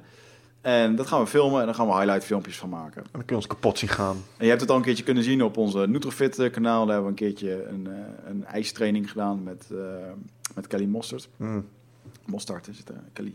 Kelly, Kelly. Mostard. yes. En ehm, eh, dat was een vorige keer grappig filmpje. Ik heb goede respons op gehad. Eh, en nu we laatst kolonel Swillens bij ons, die ons even uitnodigde om volgend jaar drie dagen mee te lopen met de Korps Commandotroepen. Ja, jongens, in alle eerlijkheid, er is echt niemand van deze luisteraars die die kans krijgt. Tenzij je een commando bent die het gewoon gehaald heeft. Juist. Of je ervoor ingeschreven hebt. Juist. Wat opmerkelijk was, want jij hebt hetzelfde gehad als ik. Ehm, we hadden de foto nog niet op Facebook staan. Ja. En eh, er kwamen gewoon uit alle hoeken kwamen er gewoon verzoeken om mee te kunnen naar die selectiedagen. Want dat schijnt een dingetje te zijn. Ja, inderdaad. Maar goed, dan, nou, maar dat is gewoon kicken. Dat dat soort dingen niet worden aangeboden. Ja. En ik weet gewoon zeker dat er... eh, weet je, ik wil gewoon een keertje in een huis staan. eh, en dat er gewoon... Ik wil gewoon een keertje de terrorist zijn. En dat ze gewoon met een fucking flashbang en dat soort shit naar binnen komen. Dat gewoon zo'n arrestatieteam komt over me. Lijkt je dat, wil le- ik, lijkt je dat leuk, ja? ja, dat wil ik een keertje... Ik ja, ga jou een dat paar appjes sturen, eh, wat eh, beeldmateriaal. En dat kopieer ik dan naar de AIVD. En dan eh, komt allemaal goed, jongen. Ja? Ja, Oké, top. Maar dat, dat wil ik graag... Volgens mij is dat echt een van de meest angstaanjagende ervaringen die je hier in Nederland kan hebben. Dat je van je AT, door een AT van je bed wordt gelicht. Ja, maar dat hoe, is echt hoe, niet grappig. Hoe kan je dat ervaren? Dat krijg je niet ervaren. Of we moeten boven... we moeten Kookdealer worden. Of de kelder vol zetten. Ehm, maar de oogst is net geweest, dus dat is goed. Ja. Oeh. En ehm, ik heb trouwens niet eens een kelder. Ehm, maar dat, zijn tof, dat lijkt mij nou heel erg gaaf. Maar anderzijds zou ik ook gewoon met een of andere organisatie... die bijvoorbeeld van die husky sledenhond reizen in de Noordpool doet... is ook gewoon een eindbaas Mm. experience. Dat Noordlicht, gewoon ook. Noordlicht Ja, bekijken. En Ja. Dat, dat die mensen ons gewoon gratis een ticket geven... Ja, dat is ideaal natuurlijk. en dat we dan maar daar toffe filmpjes over mogen maken. Nou ja, er Maar zijn hey, nog luister, wel- Er is geen... eh, we hebben straks een fucking groot publiek. Eh, die kolonel Swillens, die zei ook gewoon van... Joh, jullie hebben gewoon ons publiek. Jullie Ja. zijn stoere gasten, je doet dit en dat. Ja. En dit is gewoon tof. En ja, weet je, daar moeten we nu ook wel gewoon gebruiken. Dit is, dit is onze cherry... eh, hoe noem je dat? Dit zijn de... Ja, de kerst op de taart. Ja, dit is Ja, de kerst op de 100%. taart. En nou luister, dus zo kun je nog wel over een paar eh, eindbazen experiences denken die we zouden kunnen meemaken. Ik bedoel, eh, een van de dingen die me ook nog ongelooflijk vet lijkt. Denk aan gewoon mini-docutjes eh, die zichzelf niet al te serieus nemen. Om gewoon iets uitzonderlijks te doen. Eh, ik hoorde laatst, het schijnt erg hip te zijn in managementland om dus af en toe eh, dan even te gaan survivalen. Dat is Ja. tegenwoordig eh, zonder telefoon, weet je wel. Soms hebben ze aanvullende opdrachten. Moet je gewoon midden het bos in, kampeer je in het bos. Maar weer elke dag word je gewoon eh, door een gids word je ergens in het bos gedropt. Ja. Wordt een cirkel om je heen getekend. En dan kom je de rest van de dag en de nacht, daarop kom je er niet uit. Je krijgt je, je krijgt je slaapzakje mee, je krijgt wat eten mee. Maar jij mag die fucking kring niet uit. Ja. En dat schijnt nog wel een... ehm En om jou heen wordt er allemaal, gebeuren er allemaal dingen. gebeuren de dingen, Ja. bolven, shit, weet je wel. Allemaal die flashbacks. ja. Nee, maar gewoon eh, in the middle of nowhere. Eh, en dat schijnt nog wel een apart soort uitdaging te zijn. Want dan ben je helemaal overgeleverd aan de genade van je eigen geest. Je kan niks anders doen dan daar zitten. Nou, dat is, maar goed, dat, is- dat vind ik wel mooi. Trouwens, misschien niet Ja. heel interessant om naar te kijken, denk ik me net. Maar Nee, inderdaad. Hij pakt nu een steen op. hij zit nu te schijten. Er komt een sabeltandtijger. En eh, eh, nou ja, dat, dat lijkt me ook wel tof. Maar ehm, dat zijn meer de...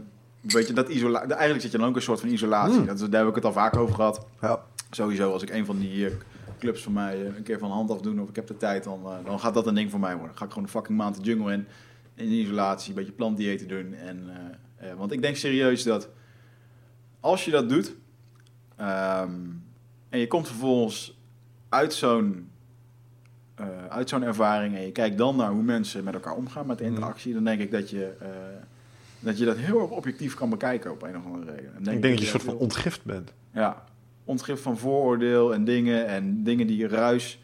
eh, en dat je gewoon in één keer ja, een stuk wijzer daaruit kan komen. Maar ja, en de onszelf opgelegde ehm, haast en urgentie. Ik bedoel, we zijn ook gedreven gasten. Mhm. We vinden het ook leuk om het maximale eruit te halen. Maar ehm, zelfs ik kom wel eens profielen tegen van mensen waarvan ik denk... gast, je niet te slow down, weet je wel. Eh, relax. Eén, maak je niet zo druk om dingen. Eh, berust wat meer in zaken. Maar zorg ook eens wat beter voor die biologische machine van je. Want wat jij doet is je auto in zijn één zetten... en het gaspedaal gewoon vijf uur lang ingetrapt houden. Dat gaat niet werken, gast. Dus ease the fuck down. En het is een soort zelf opgelegde verplichting om maar te moeten voldoen aan die normen. En ik denk dat mensen best wel eens wat kritischer mogen zijn op hoe ze hun leven op die manier leiden. Want uiteindelijk ben je een soort permanente schade aan je systeem aan het toebrengen. Ik bedoel, jij hebt dat zelf ook wel zonder vol. Ja, nou ja, daar hebben we het natuurlijk uitgebreid over gehad met jou. Ja. Ehm, en je burn-out. Maar ik denk dat je die, die need om te performen eh, makkelijker kunt loslaten. En als je dat dan ziet bij mensen, als je terugkomt, dat je echt denkt van wauw. Want word je toch eigenlijk geleefd door de verwachtingen die je van jezelf hebt, maar met name ook ehm, je behoefte om te pleasen aan de mening van anderen. En het is allemaal helemaal niet nodig, want de wereld draait even goed door zonder al die zelf opgelegde dingen. Ik denk dat dat een van de belangrijkste inzichten is die je daar... Denk ik ook wel, ja. Ik, ehm, maar goed, we gaan het zien. Er zijn nog een hele hoop van dat soort dingen. Maar ja, wat zijn nog meer mooie eindbaas-experiences? De kustwacht heb je. Ja, BBE-mariniers, die antiterrorisme-eenheid. En ik weet zeker, we hebben nu gewoon deuren geopend. Die kolonel Swillens, eh, hij, hij moet nog uitkomen dan die podcast. Ja, want Als- ik zie als- wel een mooie combi, hè? Want wat ik heel graag wil leren, is eh, zeg maar zo'n kamer leren sweepen. Dus Ah, in zo'n oké. team zitten hoe je zo'n flashbang moet gooien. Als jij er dan weer in gaat staan, Top. komt dat helemaal goed. Ga ik eh, mijn rechter, rechts direct even oefenen met Mike's Gym de komende tijd. Ja, dat is prima. en dan eh, mag ik jou... Ja, ga je bij Mike weer kickboksen? Nou ja, ik train nu natuurlijk bij Mike's Gym. eh, omdat mijn Ja. trainer Remco daar... Remco die nog steeds bang is om in de podcast te komen. Hij durft nog steeds niet, want hij is nog steeds niet geweest. Pussy. Pussy. Eh, ik denk dat het ermee te maken heeft omdat ik de laatste tijd een beetje de overhand heb eh, op de mat. Juist. En, eh, Ik wil graag bij de training zijn na deze podcast. en, nee, ik ben heel erg zielig geweest. Ik heb onlangs mijn hamstring ingescheurd. Ja, dat Dus is ik heb een paar weken niet kunnen trainen. Maar Remco moet ook gewoon weer in de podcast komen. Ja, zeker. Want, dat is dus de reden. Ik train met Remco daar. En, Ja. ja. ik, vond ook wel, ik vind het ook wel weer kicken om gewoon het, de thai-boxer te zien. Maar eigenlijk, ik doe het gewoon echt om gewoon... Weet je, je moet gewoon... Je, je lichaam is gewoon een machine. Je moet gewoon veel verschillende dingen doen. Ja. En ik, eh, ik denk dat ik me daar heel fijn bij ga voelen. Ehm, en ik eh, ja, ga dat denk ik gewoon doen. Ah, maar vind je ook niet, eh, en dat heb ik dan wel met kickboksen. En dat vind ik ook het mooie aan kickboksen. Ik vind kickboksen soms wat intimiderender als rollen. En dat zit hem in het feit dat er klappen bij komen kijken. En, Ja. dat is een bepaalde spanning waar je mee moet dealen, zeg maar. En dat- ik, vind het ook, ik merk altijd aan mezelf dat ik eh, minder zelfmedelijden heb op het moment dat ik gewoon weer wat regelmatig kickbox. Ja. Om- omdat je het gewoon beter kunt relativeren. Hey, tenminste, niemand is je kop eraan te aftrappen nu. Dus Nee. het valt allemaal wel mee wat je aan het doen bent, weet je wel. Nee. Je, je, went, je went aan de, de, de, pijn, de impact, Ja. het sparren. Ja. Ik weet op een gegeven moment nog wel dat het... eh, Van der Leij Silva, die zei, ja, noem je een type. Die, Ja, die- even average fighter, weet je. Average Fighter, de grootste psychopaat eh, in de ring eh, die, op, eh, die op full modus, eh, beast mode kan gaan. Je, 300 je weet dat, dat, dat iemand iets kan als ze hem de axe murderer noemen. Ja, inderdaad. Dus voor degenen die niet weten waar we het over hebben, zoek even op, eh, Wanderlei op. YouTube Wanderlei Silva. Dus W-A, Wanderlei Silva. En dan hoor ik, met dat je dat zegt, hoor ik al The Root Eh. Sandstorm in mijn achterhoofd Ah, hoor ik ja, afspelen. Dat is inderdaad zo fucking vet inderdaad. Dat was zijn opkomstnummer. opkwam. En hij was zo'n super beest over hoe dat hij dan... Zullen we gewoon even een highlightje kijken? Ja. Even, ik Kan dat? Wanderlei Silva. Eh, en die was... Oh, wacht. Als je thuis zit, je googelt maar even mee. Oh, zit ik hier... eh, Tuurlijk. Eindbazen.nl startpagina, zou ik ook doen. Ja, hoe speel je dat ook alweer? Wat is er met die gast gebeurd? Hij vecht niet meer, of wel? Nou, hij is uit de UFC. eh. Ah, hij is met pensioen of zo. Wanderlei Silva highlights. There we go, nummer drie. Ja. Wanderlei Silva, dat was een Braziliaan en die eh goede kickboxer. Die eh, eigenlijk gewoon fucking de man was in Pride in Japan. Waar hebben we Gilbert Ivor over horen praten. Als die podcast al uit is gebracht op het moment dat we deze... Ook niet, hè? Maakt niet uit, maar er zit alvast een preview op... ehm, Is dit Sandstorm? Moeten we even Nee, dit is niet Sandstorm-. Ja, moeten we wel even Sandstorm. Dan moet je even Wanderlei Silva The Root of zo. Of, ja. Die, die gast die kon opkomen, jongen. Dat was zo kicken. There we go. Here we go.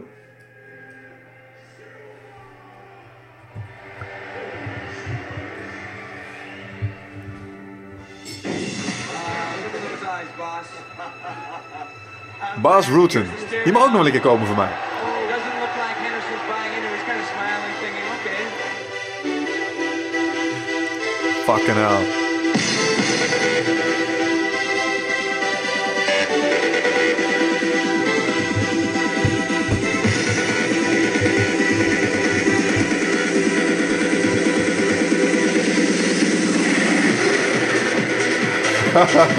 He's kind of smiling, thinking, okay. Fucking hell.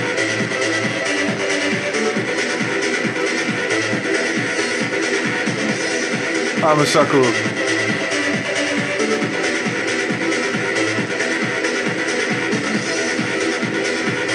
Hey! ik mis dit. Die die kon wel beuken. Maar eh, ik zet hem eens af. Voor degene die eh, op YouTube zitten, daar kon je mooi een beetje meekijken. Want ik zat even mijn computerscherm eh, te filmen. Maar Wanderlei Silva was gewoon echt een fucking beest. Ja. En, eh, Met name bekend om zijn knieën natuurlijk. Zijn gesprongen knie ook. Ja. En zijn voetstamps, voetstomps. Hij is eigenlijk een beetje de Wigert Meerman uit Brazilië, zeg maar. Ja. We, hebben nog, we hebben nog een keer een foto gevonden op Mixfight van een Braziliaan die echt één op één op jou leek. Ben zijn naam even kwijt. Weet je dat nog? Nee? Jawel. Zij nog. Godverdomme Mickey. Gast leek echt op jou. Ja? Ja, die kwam ook uit het kamp van, eh, van Silva, uit de shooterbox. Weet ik niet meer. Ja, ja, één op één. Maar die voetstomps, dat was wel een dingetje in Pride. Ja. Dat mag eh, binnen de UFC niet meer. Nee. Maar dan mocht je dus gewoon bij je tegenstander, als hij op de grond lag.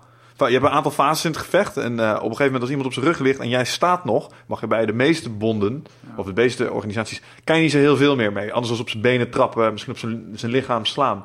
Maar bij eh, Pride mocht je dus gewoon voetstomps maken en sokkenkicks. En dat was wel even echt een Gewoon een dingetje. voetbalpenalty Jezus. als iemand op, op de grond lag, half beduusd, knock-out. Ja. En, eh, Maar ik moet zeggen, in dat opzicht, ik weet niet, ja, ellebogen zijn gecontroleerd, maar ik vind ellebogen ook wel fucking hard hoor. Die je nu nog in de UFC hebt. En Ja, in het maar, echte thai-boksen. Een, ja. een gedraaide elleboog. Holy shit, man. Ja, ja, je hebt die Anderson Silva partij in Cage Rage, waar Ja. iemand eh, met een opwaartse elleboog Yes. knock-out. Yes. Hard, jongen. En een elleboog snijdt ook meteen alles open. Ja, ja maar, Maar dat, ik vind bijvoorbeeld andere, weet je, je kent natuurlijk een beetje details. Bijvoorbeeld eh, Weilen eh, Hans Nijman, Mhm. die wat een goed karateka was. En nu hier een beetje bekend stond als eh, ja, die crimineel die dan dood is geschoten Mhm. onlangs in Beverwijk. Maar ik kende Hans. Eh, niet goed, maar ik kende hem vroeger van de sportschool. Ja. En, eh, ja, ik vond dat een aardige gozer. En dat was het type crimineel die jou nergens bij betrok. Het was geen lastpak, gewoon... eh, hadden we hem uiteindelijk ooit in de studio willen hebben? ja, ik denk het wel. Ja. Ja. Ik denk niet dat hij het zelf had, had gewild. Eh, om een beetje publiciteit te vermijden. Maar als jouw naam eh, voorbij komt in boeken over eh, Willem Holleder en Enstra...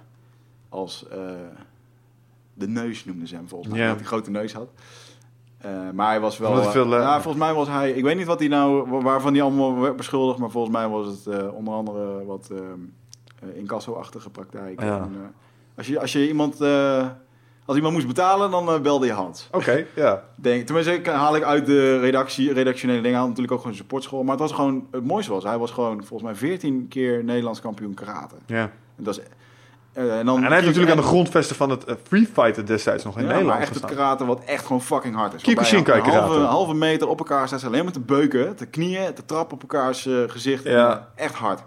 En hij heeft het gewoon voor elkaar gekregen om in Japan eh, een Japaner knock-out te slaan. En terwijl die viel, dus hij gaf hem volgens mij een, eh, een linkerhoek waarbij die gast knock-out ging.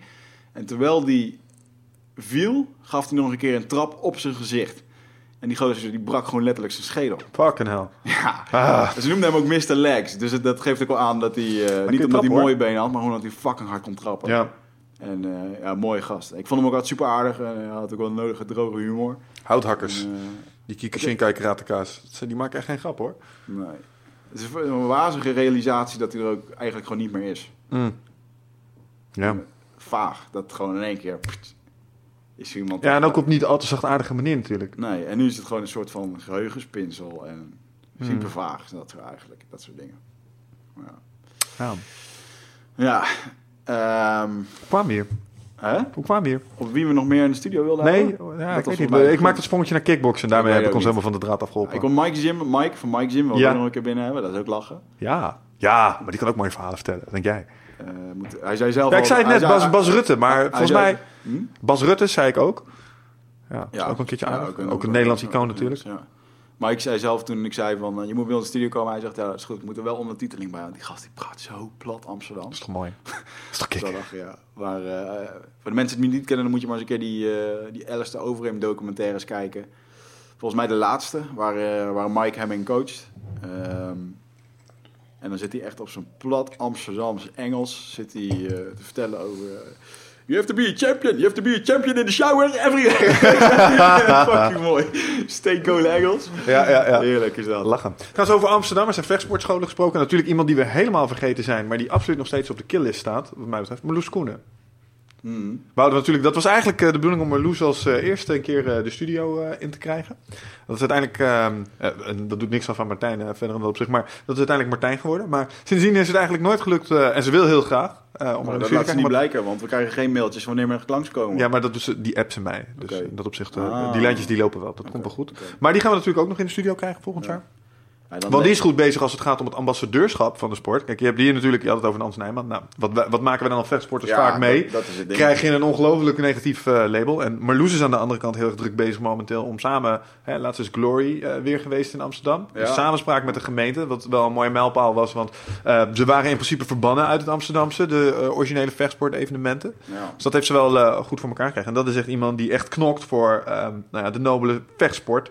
Zeg maar. En wat het kan betekenen voor mensen in plaats van dat het alleen maar nou ja, Ja. gaaiers en ehm, zeg maar, diverse mensen aantrekt. Ja. Eh, laat zij juist heel erg goed zien wat het eh, ook voor mensen kan betekenen. Dus in dat kader alleen al vind ik haar een eindbazin. Even los van het feit dat ze toen als invaller een eh 100.000 dollar toernooi in Japan even binnenviel. was volgens mij een jaar of eh, 18, 19. of zo, ja. ehm, won met een gesprongen armklem. En als je iets van vechten weet, ja, Remix als je iets van vechten weet, dan weet je dat dat best wel knap is als je dat doet. Ja.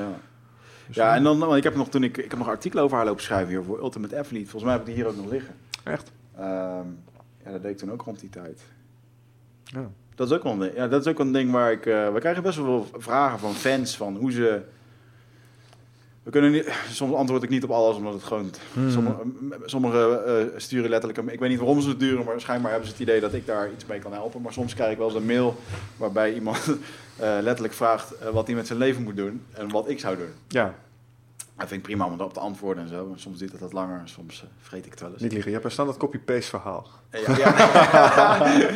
Get money! Fuck a ride in the pussy, ja. Eh, ehm, maar ehm, nee, dat was bijvoorbeeld een van de dingen. Ik was vroeger gewoon een jonge hond. En ehm, eh, stel nou dat je eh, dat alles wat je mooi vindt, je weet niet wat je wil, maar er zijn bepaalde dingen die je gewoon fucking mooi vindt. Die je gewoon kicken vindt waarmee je involved wil raken. Ja. Dat kan zijn de fitnesswereld, dat kan zijn crossfit, dat kan zijn vechtsport, dat kan zijn eh, weet ik veel wat. En toen ik jonge hond was, toen trainde ik bij Remco en zag ik al die free fighters daar dagelijks voorbij komen. Ja. En dat vond ik vet. Alleen ik hoorde niet bij dat clubje, want hey, ik had niet die skills of die. Eh, ik was nog te jong, je, hè, de, je wil daar graag bij profileren. Gewoon slap. En wat zeg je? Dat was gewoon slap. Gewoon slap. Ja, Slap. klopt, ja. Nog niet helemaal uitontwikkeld. Nog niet helemaal. eh, ik had nog. eh, ik had, mijn ballen waren nog niet ingedaald. Nee. Te weinig testosteron, jongen. En ehm, toen heb ik gewoon op een gegeven moment bedacht, weet je, ik vind het zo fucking kick. En had natuurlijk gewoon internet. En toen ben ik gewoon, ehm, toen kwam er een keer een reporter uit Engeland, Carl Fisher.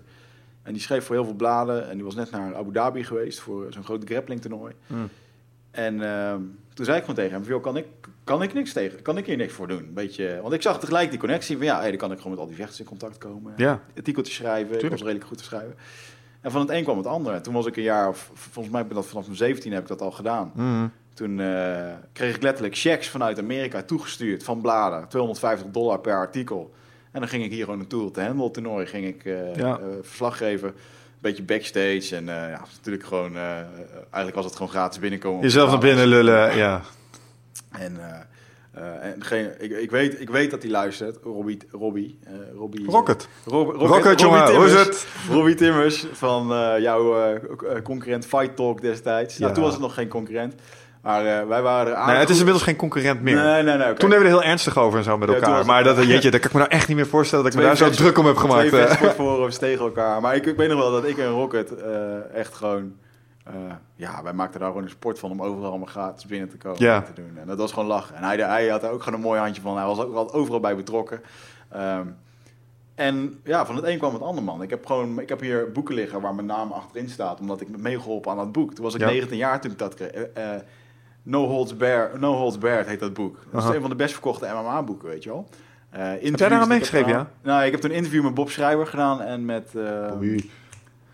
volgens mij Remco. En daar hebben ze wat quotes van overgenomen. Dus uiteindelijk is het echt minuscule. Ehm, Maar toch.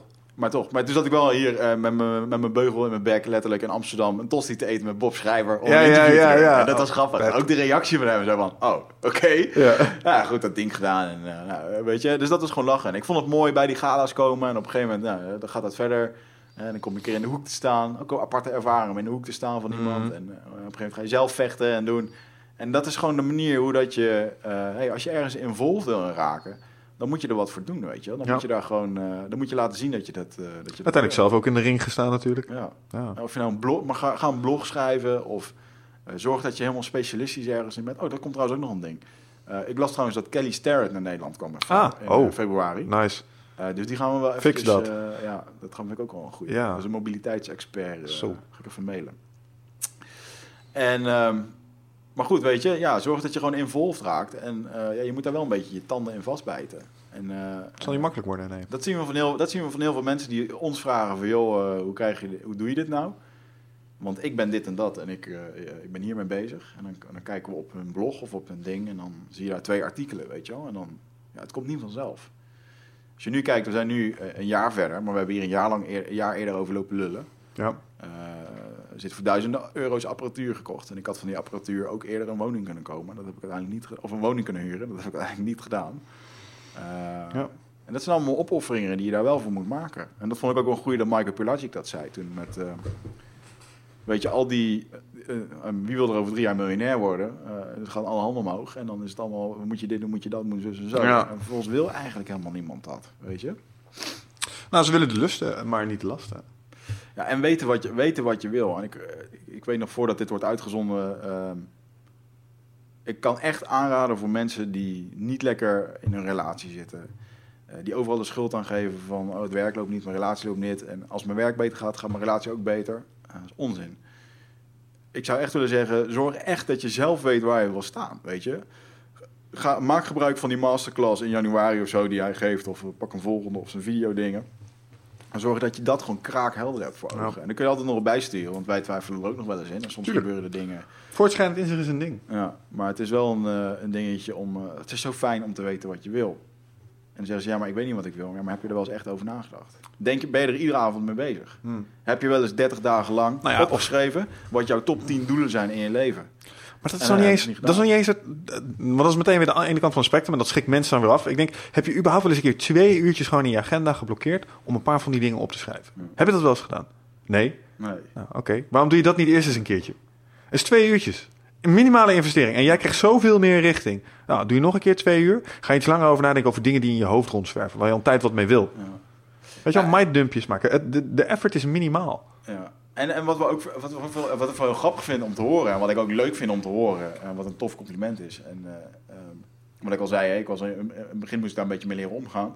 Maar ik ben nu wel. eh, ehm, ik zie nu de waarde erin dat mensen contacten om even te zeggen van hey, Tuurlijk. tof gedaan of Ja. wat dan ook. En eh, ik heb er veel aan gehad en dat, is- dat is super gaaf. Dat, dat, daar doen we het voor.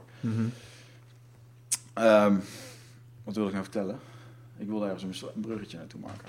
De fans. Nee, ehm, zo. Denk We ik- zitten inmiddels ook alweer bijna op de twee uur mark. Dus, eh, Eh, we hadden het over. eh, oh ja, dat, dat vaak krijgen we de opmerking. Ehm, ik had niet gedacht dat jullie zo slim waren. maar ik ben niet onwijs slim. Ehm, Wij kan dit beamen, Wicht is alles behalve slim. ja. ik heb ook gewoon mijn MAVO gedaan. En daarna nog wel een AWO'tje gedaan en zo. Maar nee, weet je, ik was nooit geen perfecte student. Alleen, de kennis die wij hebben, die is wel heel breed. Ja. En dat, vind ik, dat weet ik van mezelf. En daar durf ik mezelf op mijn schouder op te, klokken, te kloppen. Eh, en dat een hele hoop mensen wil zeggen van... Hij zegt, eh, dat een hele hoop mensen gewoon zeggen van... Ik begrijp niet hoe dat jullie al die dingen weten. Hmm. Er zit A, een stukje voorbereiding in. Tuurlijk. Ik bedoel, natuurlijk, we gaan met de gast eh, kijken goed in. Maar goed, die voorbereiding zorgt er ook voor dat het goede podcasts zijn, denk ik. Maar ik ga niet ontkennen dat ja, de laatste ehm, tien podcasts... Michel nog wel eens stuurde op een vrijdagavond om 11 uur. Heb jij het voorbereid? En dat ik zei, eh, nee, maar dat komt wel goed. en dat we er gewoon blanco in gaan. En dan komt dat ook wel goed, weet je wel. Mhm. Eh, ehm, en ik denk dat die, die hoe krijg je dan die veelzijdige kennis? Ja, dat is gewoon als ik in de auto zit, dan luister ik gewoon een podcast. Yep. Weet je? En dan zeggen mensen, ja, maar hoe kom je daar dan allemaal achter? Ja, door het fucking te zoeken. Ja, Google. Als jij iets interessant vindt over online marketing of geschiedenis of andere dingen, dan ga daar nou eens een keer naar op zoek. En eh, probeer eens in het hoofd te komen van zo iemand. Waar, ja, wat Mike ook zei, van joh, eh, doe gewoon na wat jouw rolmodel doet. En maak het actionable. Als jij iets wil, wat ik bedoel met, ja, ik wil dit. Ja, oké.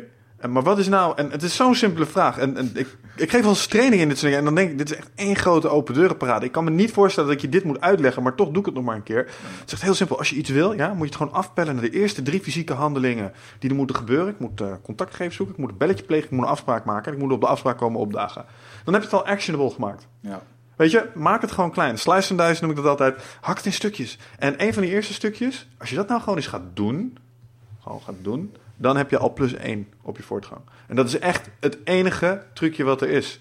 En wat je dan nog kunt doen voor jezelf is dat allemaal in een extern systeem vangen. Dus dat je het gewoon daadwerkelijk ergens opschrijft en niet allemaal probeert te onthouden. Mm. Ga die dingen doen en je bent er al. Het is allemaal echt geen raketwetenschap. Het is alleen voor een boel mensen moeilijk om erachter te komen. Ja, maar waar wil ik nou al die tijd en effort in steken? En, ook heel vaak, durf ik het wel? Ja, maar, Voldoe ik wel aan de verwachtingen van mijn omgeving? Voldoe ik aan mijn eigen verwachtingen als ik dit doe? ja, maar veel mensen zitten te wachten tot dat perfecte moment. Maar dat is er niet. eh, ik- ja, ik eh, moet er nog even over nadenken wat ik echt wil. Maar daar kom je pas achter op het moment als je het gaat doen. Misschien hebben wij het geluk dat we in softwareland eh, leven soms. Softwareontwikkeling is een moeilijk proces. Je probeert een complexe, een complexe eindoplossing probeert te realiseren in een aantal Mm. ehm, iteraties. En wat je eh, sowieso leert is als je met software gaat werken, is dat het nooit perfect zal zijn. Er zal altijd nog wel iets in je oplevering zitten. En soms moet je een klein beetje de fuck it, ship it mentaliteit hebben. Mm. Moet gewoon de deur uit en we moeten gewoon aan de bak. Want als we voor, al, voor eeuwig blijven polijsten, dan gaan we dit ding nooit opleveren.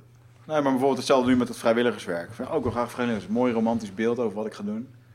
Eh, en dan vervolgens kom ik er eigenlijk achter dat het gewoon, eh, ja, het is gewoon doosjes sjouwen en in een magazijn werken. Dat moet gewoon gebeuren. Minder glorieus als je had gehoopt. Ja, weet Ja. je. En er zijn geen Afrikaanse kinderen die op hun knietjes danken eh, van hey, eh, bedankt voor... eh. Nee.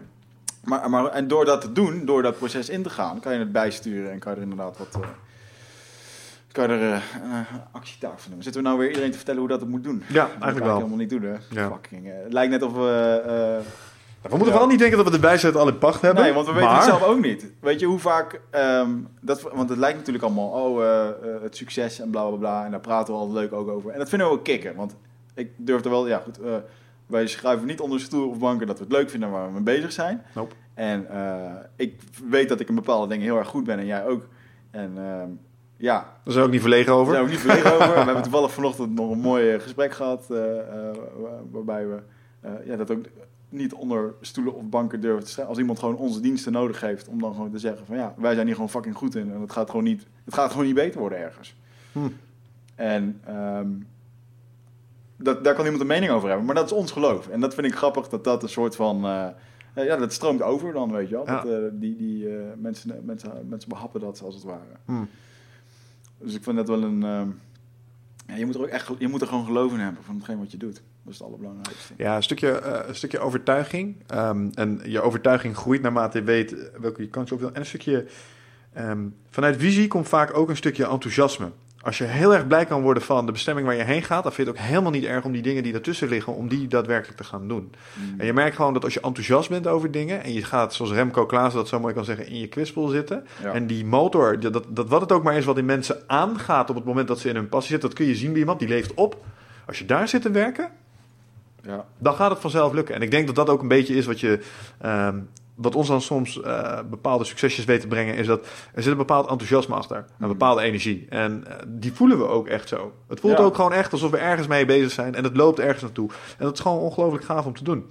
En ehm, je moet daarbij, en dat is met name in Nederland, moet je daarbij gewoon oppassen dat je ook niet te goed over jezelf gaat denken. Hè? Nee. Normaal doe je al gek genoeg. Eh, kop niet boven het koren uitsteken. En, eh, Maar daar, eh, slikken wij, daar, daar slikken wij paddenstoelen voor en drinken wij ayahuasca voor. Precies, want ego is in principe wel in check. Maar er is helemaal niks mis mee met beseffen dat je... nou, vergelijk het met Braziliaans Jiu-Jitsu. Braziliaans Jiu-Jitsu durf ik echt wel van te zeggen dat het een van de beste vechtsporten is die er is. Mm. Waarom?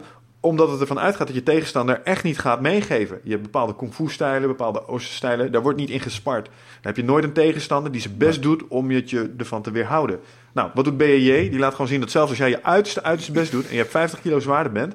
dat een kleine Braziliaan die 60 kilo weegt... een kerel van 120 kilo... gewoon kan opvouwen als het moet.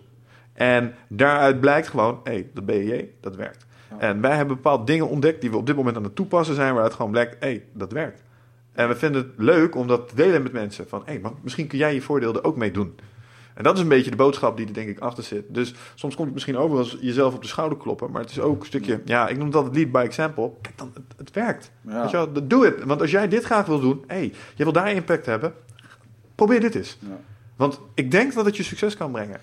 Nou goed, het is ook wel leuk om te lezen dat eh, eh, mensen in één keer cursussen kopen van een Renko Klaassen of naar een Kelly Mostard gaan eh, Mhm. voor, voor eh, een ijstraining of shit. Dat is gewoon lachen. Dat mensen, we zijn echt kennis aan het verspreiden en Ja. dat is gewoon tof.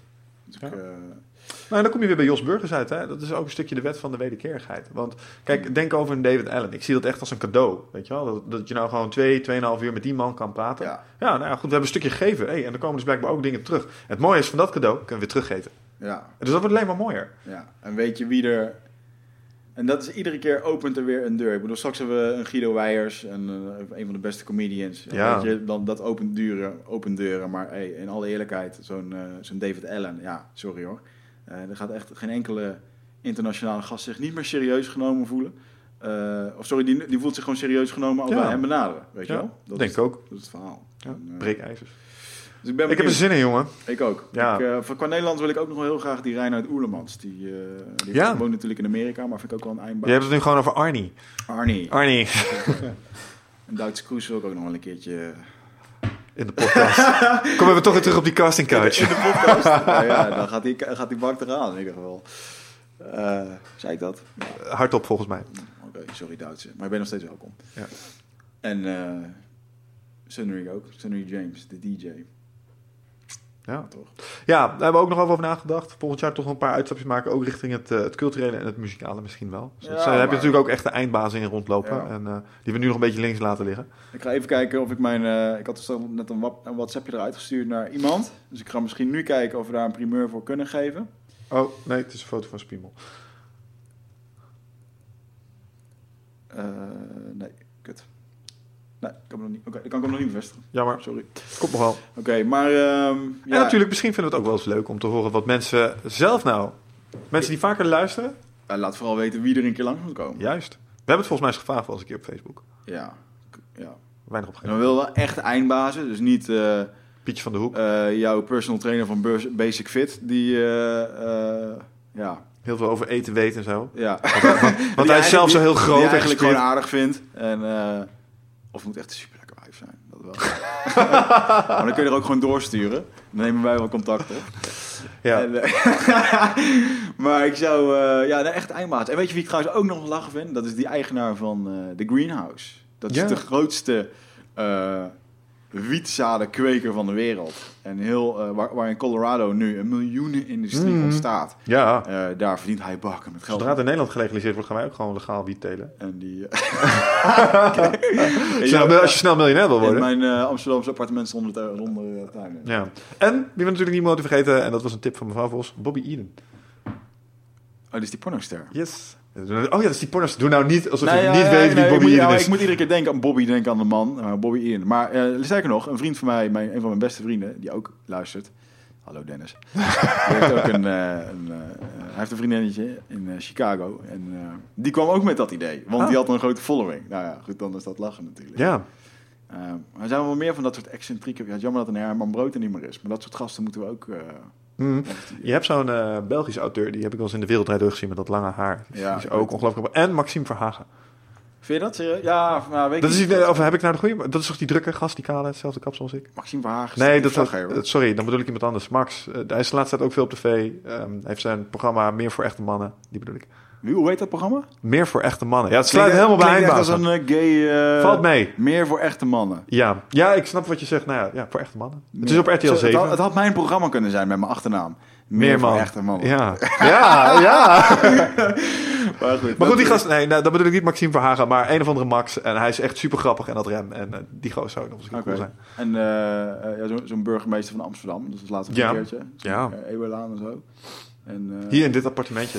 Hoe hilarisch zou dat zijn? Ja, Die komt vast niet naar Deventer. Nou ja, goed. ja, we kijken wel, inderdaad. Maar ehm wat had ik nou nog laatst meer? Ik heb contact proberen te zoeken met een topcrimineel in Nederland.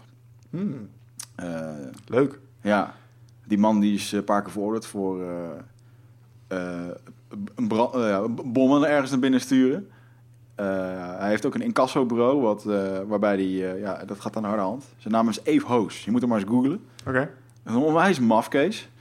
Ehm, Maar het lijkt ons wel hartstikke nou, kikkers. oké, maar ik ben, er- mensen kunnen erover zeggen van ja, maar zo'n gast nodig toch niet uit. Luister, je hebt eindbazen op verschillende vlakken. Mhm. Willem Holleder is een koude killer. In dat wereldje is hij wel een eindbaas daarin. Dus Als ik het vind- leven een film zou zijn en Holleder zou ooit worden afgesloten door een politieagent, dan is dat gewoon het eind van een film, zeg maar. Dat is de eindbaas in de film. Ja, ja, Ja. en dat, ehm, dus weet je, mensen kunnen daar een oordeel over hebben. Over dat het, ja, die gast heeft ergens, die andere gast heeft bommen naar binnen gestuurd bij redacties en dat soort dingen. Eh, en eh, eh, die deed ook destijds had hij eventjes besloten dat hij wel de beveiliging van ADO Den Haag ging doen. Oké. Dat sponsorde hij dan met zijn beveiligingsbedrijf. Nou, gebeurde, er gebeurde helemaal niks. Nee, dat snap ik. Daar En, zijn die jongens eh, over het algemeen wel goed in. En Ja. vervolgens eh, kwamen ze dus achter van, nou oké, ja, dit, dit klopt niet helemaal. Hè? En toen hebben ze die beveiliging weggehaald. Normale beveiliging, alleen maar weer rellen, hoer en andere hey, dingen. dit is volgens mij het nieuws geweest. Ja, ik ben net. Ja, lang geleden is dat Ja. wel. eh, maar deze meneer die heeft toen zijn eigen incassobureau. En toen heeft Bas van Hout, dat is een misdaadverslaggever... die heeft hem toen een keertje gevolgd. En dat was in eenzelfde serie waarin hij ook bijvoorbeeld Joop Kasteel heeft gevolgd. Oké. Billy Peters. Ja, ja, ja. Eh, over Free Fight in Nederland. Maar dan ging het hierover. Ging het over incasso's. En ze volgen hem dus letterlijk. En, eh, dus als op het moment dat jij een rechtszaak hebt met een bedrijf... en je krijgt 30.000 euro en het bedrijf betaalt gewoon niet... Mhm. dan bel je even hoos, sta je 10% af...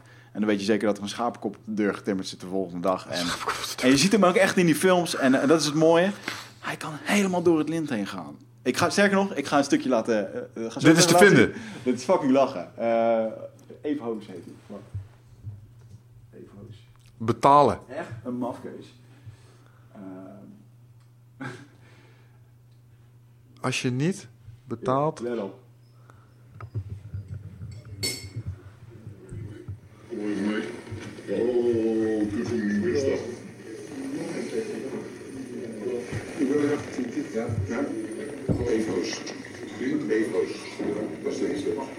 deze. Wel, u wil mij niet te woord aan de kom eruit.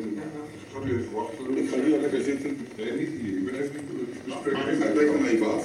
Ja, dan gaan we even praten. Ja, maar zo praten we niet. Even buiten. Zeg het zelf! Wat ben je daar mee bezig? Oh, jouw advocaat mijn bedreiging? Ik heb een advocaat die jou Oh bedrijft. nee, moet ik iets laten zien dan? En al je kutzaken, moet die zaak allemaal gaan, be- gaan, gaan bezoeken? Wie ben je dan? Ik ben voor Stichting Televisie hebben schuld betalen van anderhalve ton. Nou, betalen van Ocean BV, en dan dit BV, en dan dat BV. Dat doen we niet. We, we rekken gewoon even af. En wij gaan rustig praten. ik stel eventjes als ik jou was eh, even buiten. Nee, doe niet. Op deze manier ga je niet dreigen door mij. Rustig zitten. Nee, nee, nee, nee. kop koffie erbij. Dan beginnen we ook gewoon normaal te praten. Ja, maar luister. Ik weet niet wat deze mensen bij Moet, moet ik een mannetje of tien erbij halen en dan wat 20 terug man, zetten? haal 20 man bij, maakt niks uit. Ik ben even op de 80 man hier. En zo ga je niet met mij om. Je, je komt hier niet binnen. Ik Ga nou eerst vragen wie ik ben, voordat je mij naar krijgt krijgt. Ja, moet je binnenkomen. Je moet gewoon netjes afspraken maken. Doe het niet, want we zijn we maken met de advocaten die u in de arm om de boel op te lichten. In mijn ogen. Oh, we zijn op dit. Dat zeg ik. Ja, je moet alleen niet tegen mij zeggen. Nou, dat is. Ik zeg als je net tegen drie want ik ken jou. Ja, die willen nou. Zo praat ik niet met elkaar. Ja. Nee, wat zou ik het zeggen? Ik niet. En jij bent niet eens omstandigheden. Je hebt het hier over het hele... Ik ben wel de omstandigheid. Wij hebben alles uitgezocht. We doen het eerst al, wij zoeken eerst alles uit. En nou gaat en u heet mij, directeur van eigenaar. Er is het bedrijf over. Ik dat weet. Wel maar, jongen. En moet dit niet. Ik geef hem vijf minuten als hij Ja, dat ben jij maar godverdomme man. Doe je dat niet?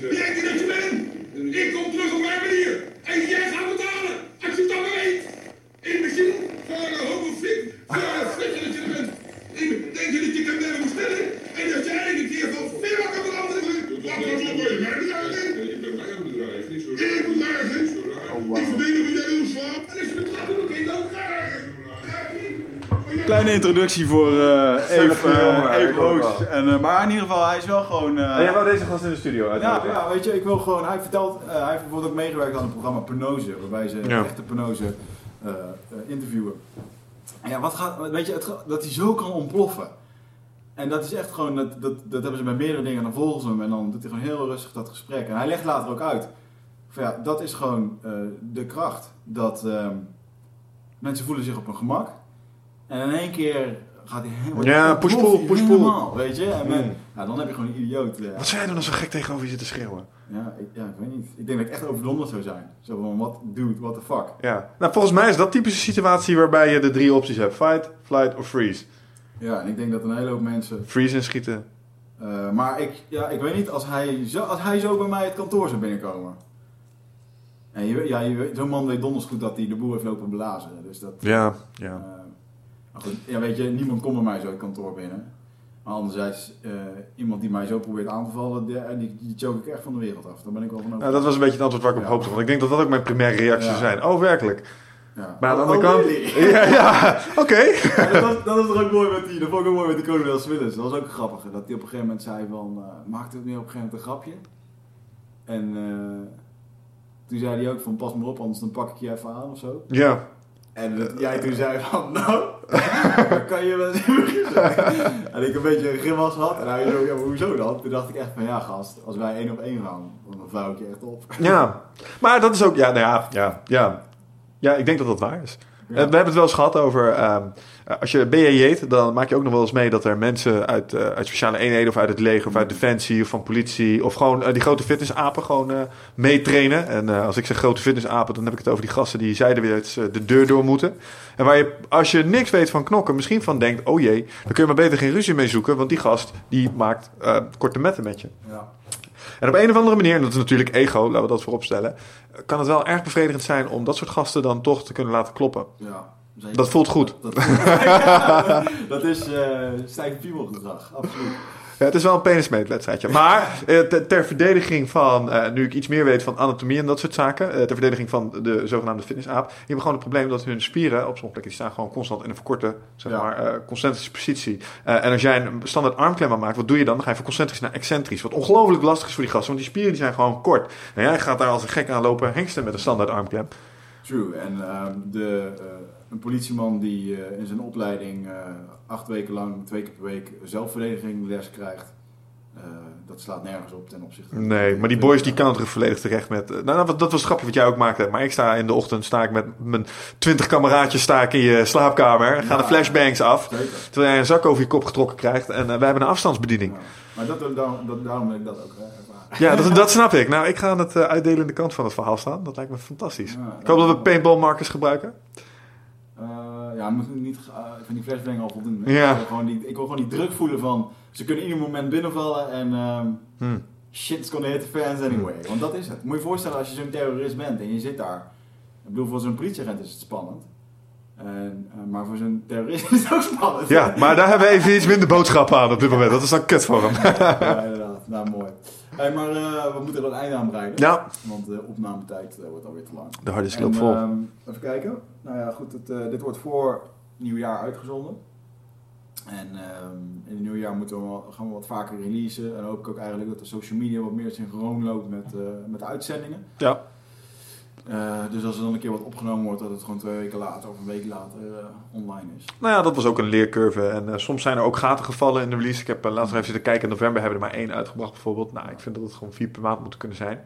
Ja. Anders komen we nooit aan de 300. Kom ik nooit af verdomme. Dus uh, Nee, en ook die uh, Kuipers, die wordt ook helemaal... Uh, die ja, moet- 50 nu hè? Nummer 50. 50. Ik vind het een mooie tussen, tussenoplossing. Dus ja, en fans, als jullie luisteren en je kan er iets in betekenen in de zin van gewoon eens een keer een berichtje sturen naar die beste man. Ik denk dat het een boel kan doen. Zeker als het er 500 zijn of iets dergelijks. Dat zou mooi wezen. Ja, inderdaad.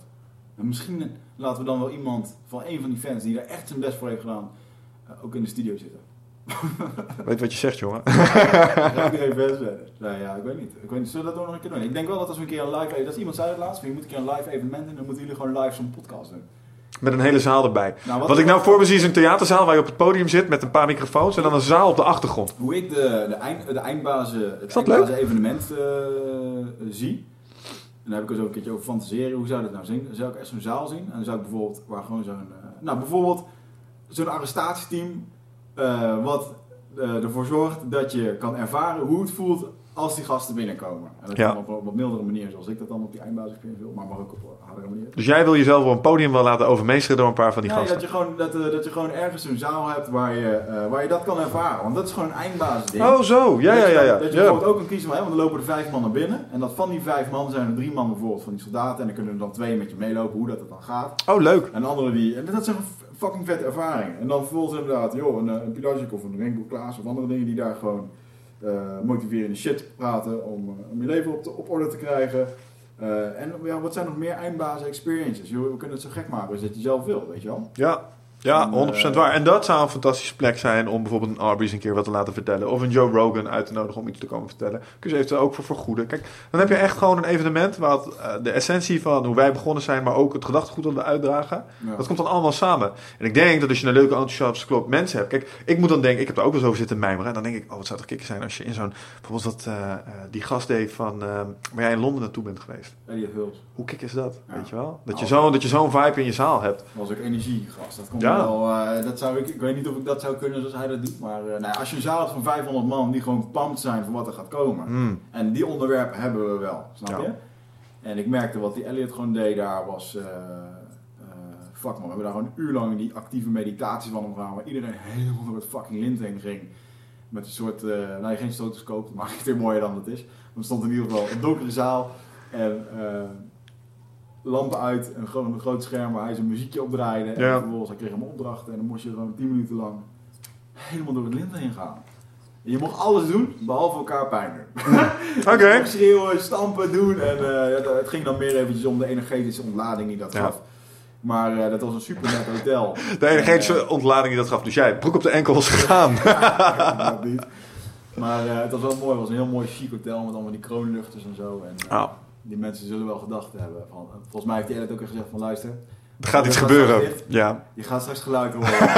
Don't worry. Maar tering, dat was een... eh, ja, mensen kunnen het zoeken op YouTube. Maar de Elliot, Hulls eh, Experience zo? Gaaf. Grow Stronger Experience. ja. Maar zoiets. Zoiets is het. Dat is Ja, kicken. en dat is gewoon goed tof om daar gewoon je weer... En dat is het mooie dan, hè? Je hoeft het, we hoeven het niet eens zelf te doen. We kunnen die mensen erbij betrekken om gewoon hun specifieke kracht gewoon daar te komen uiten. Ja.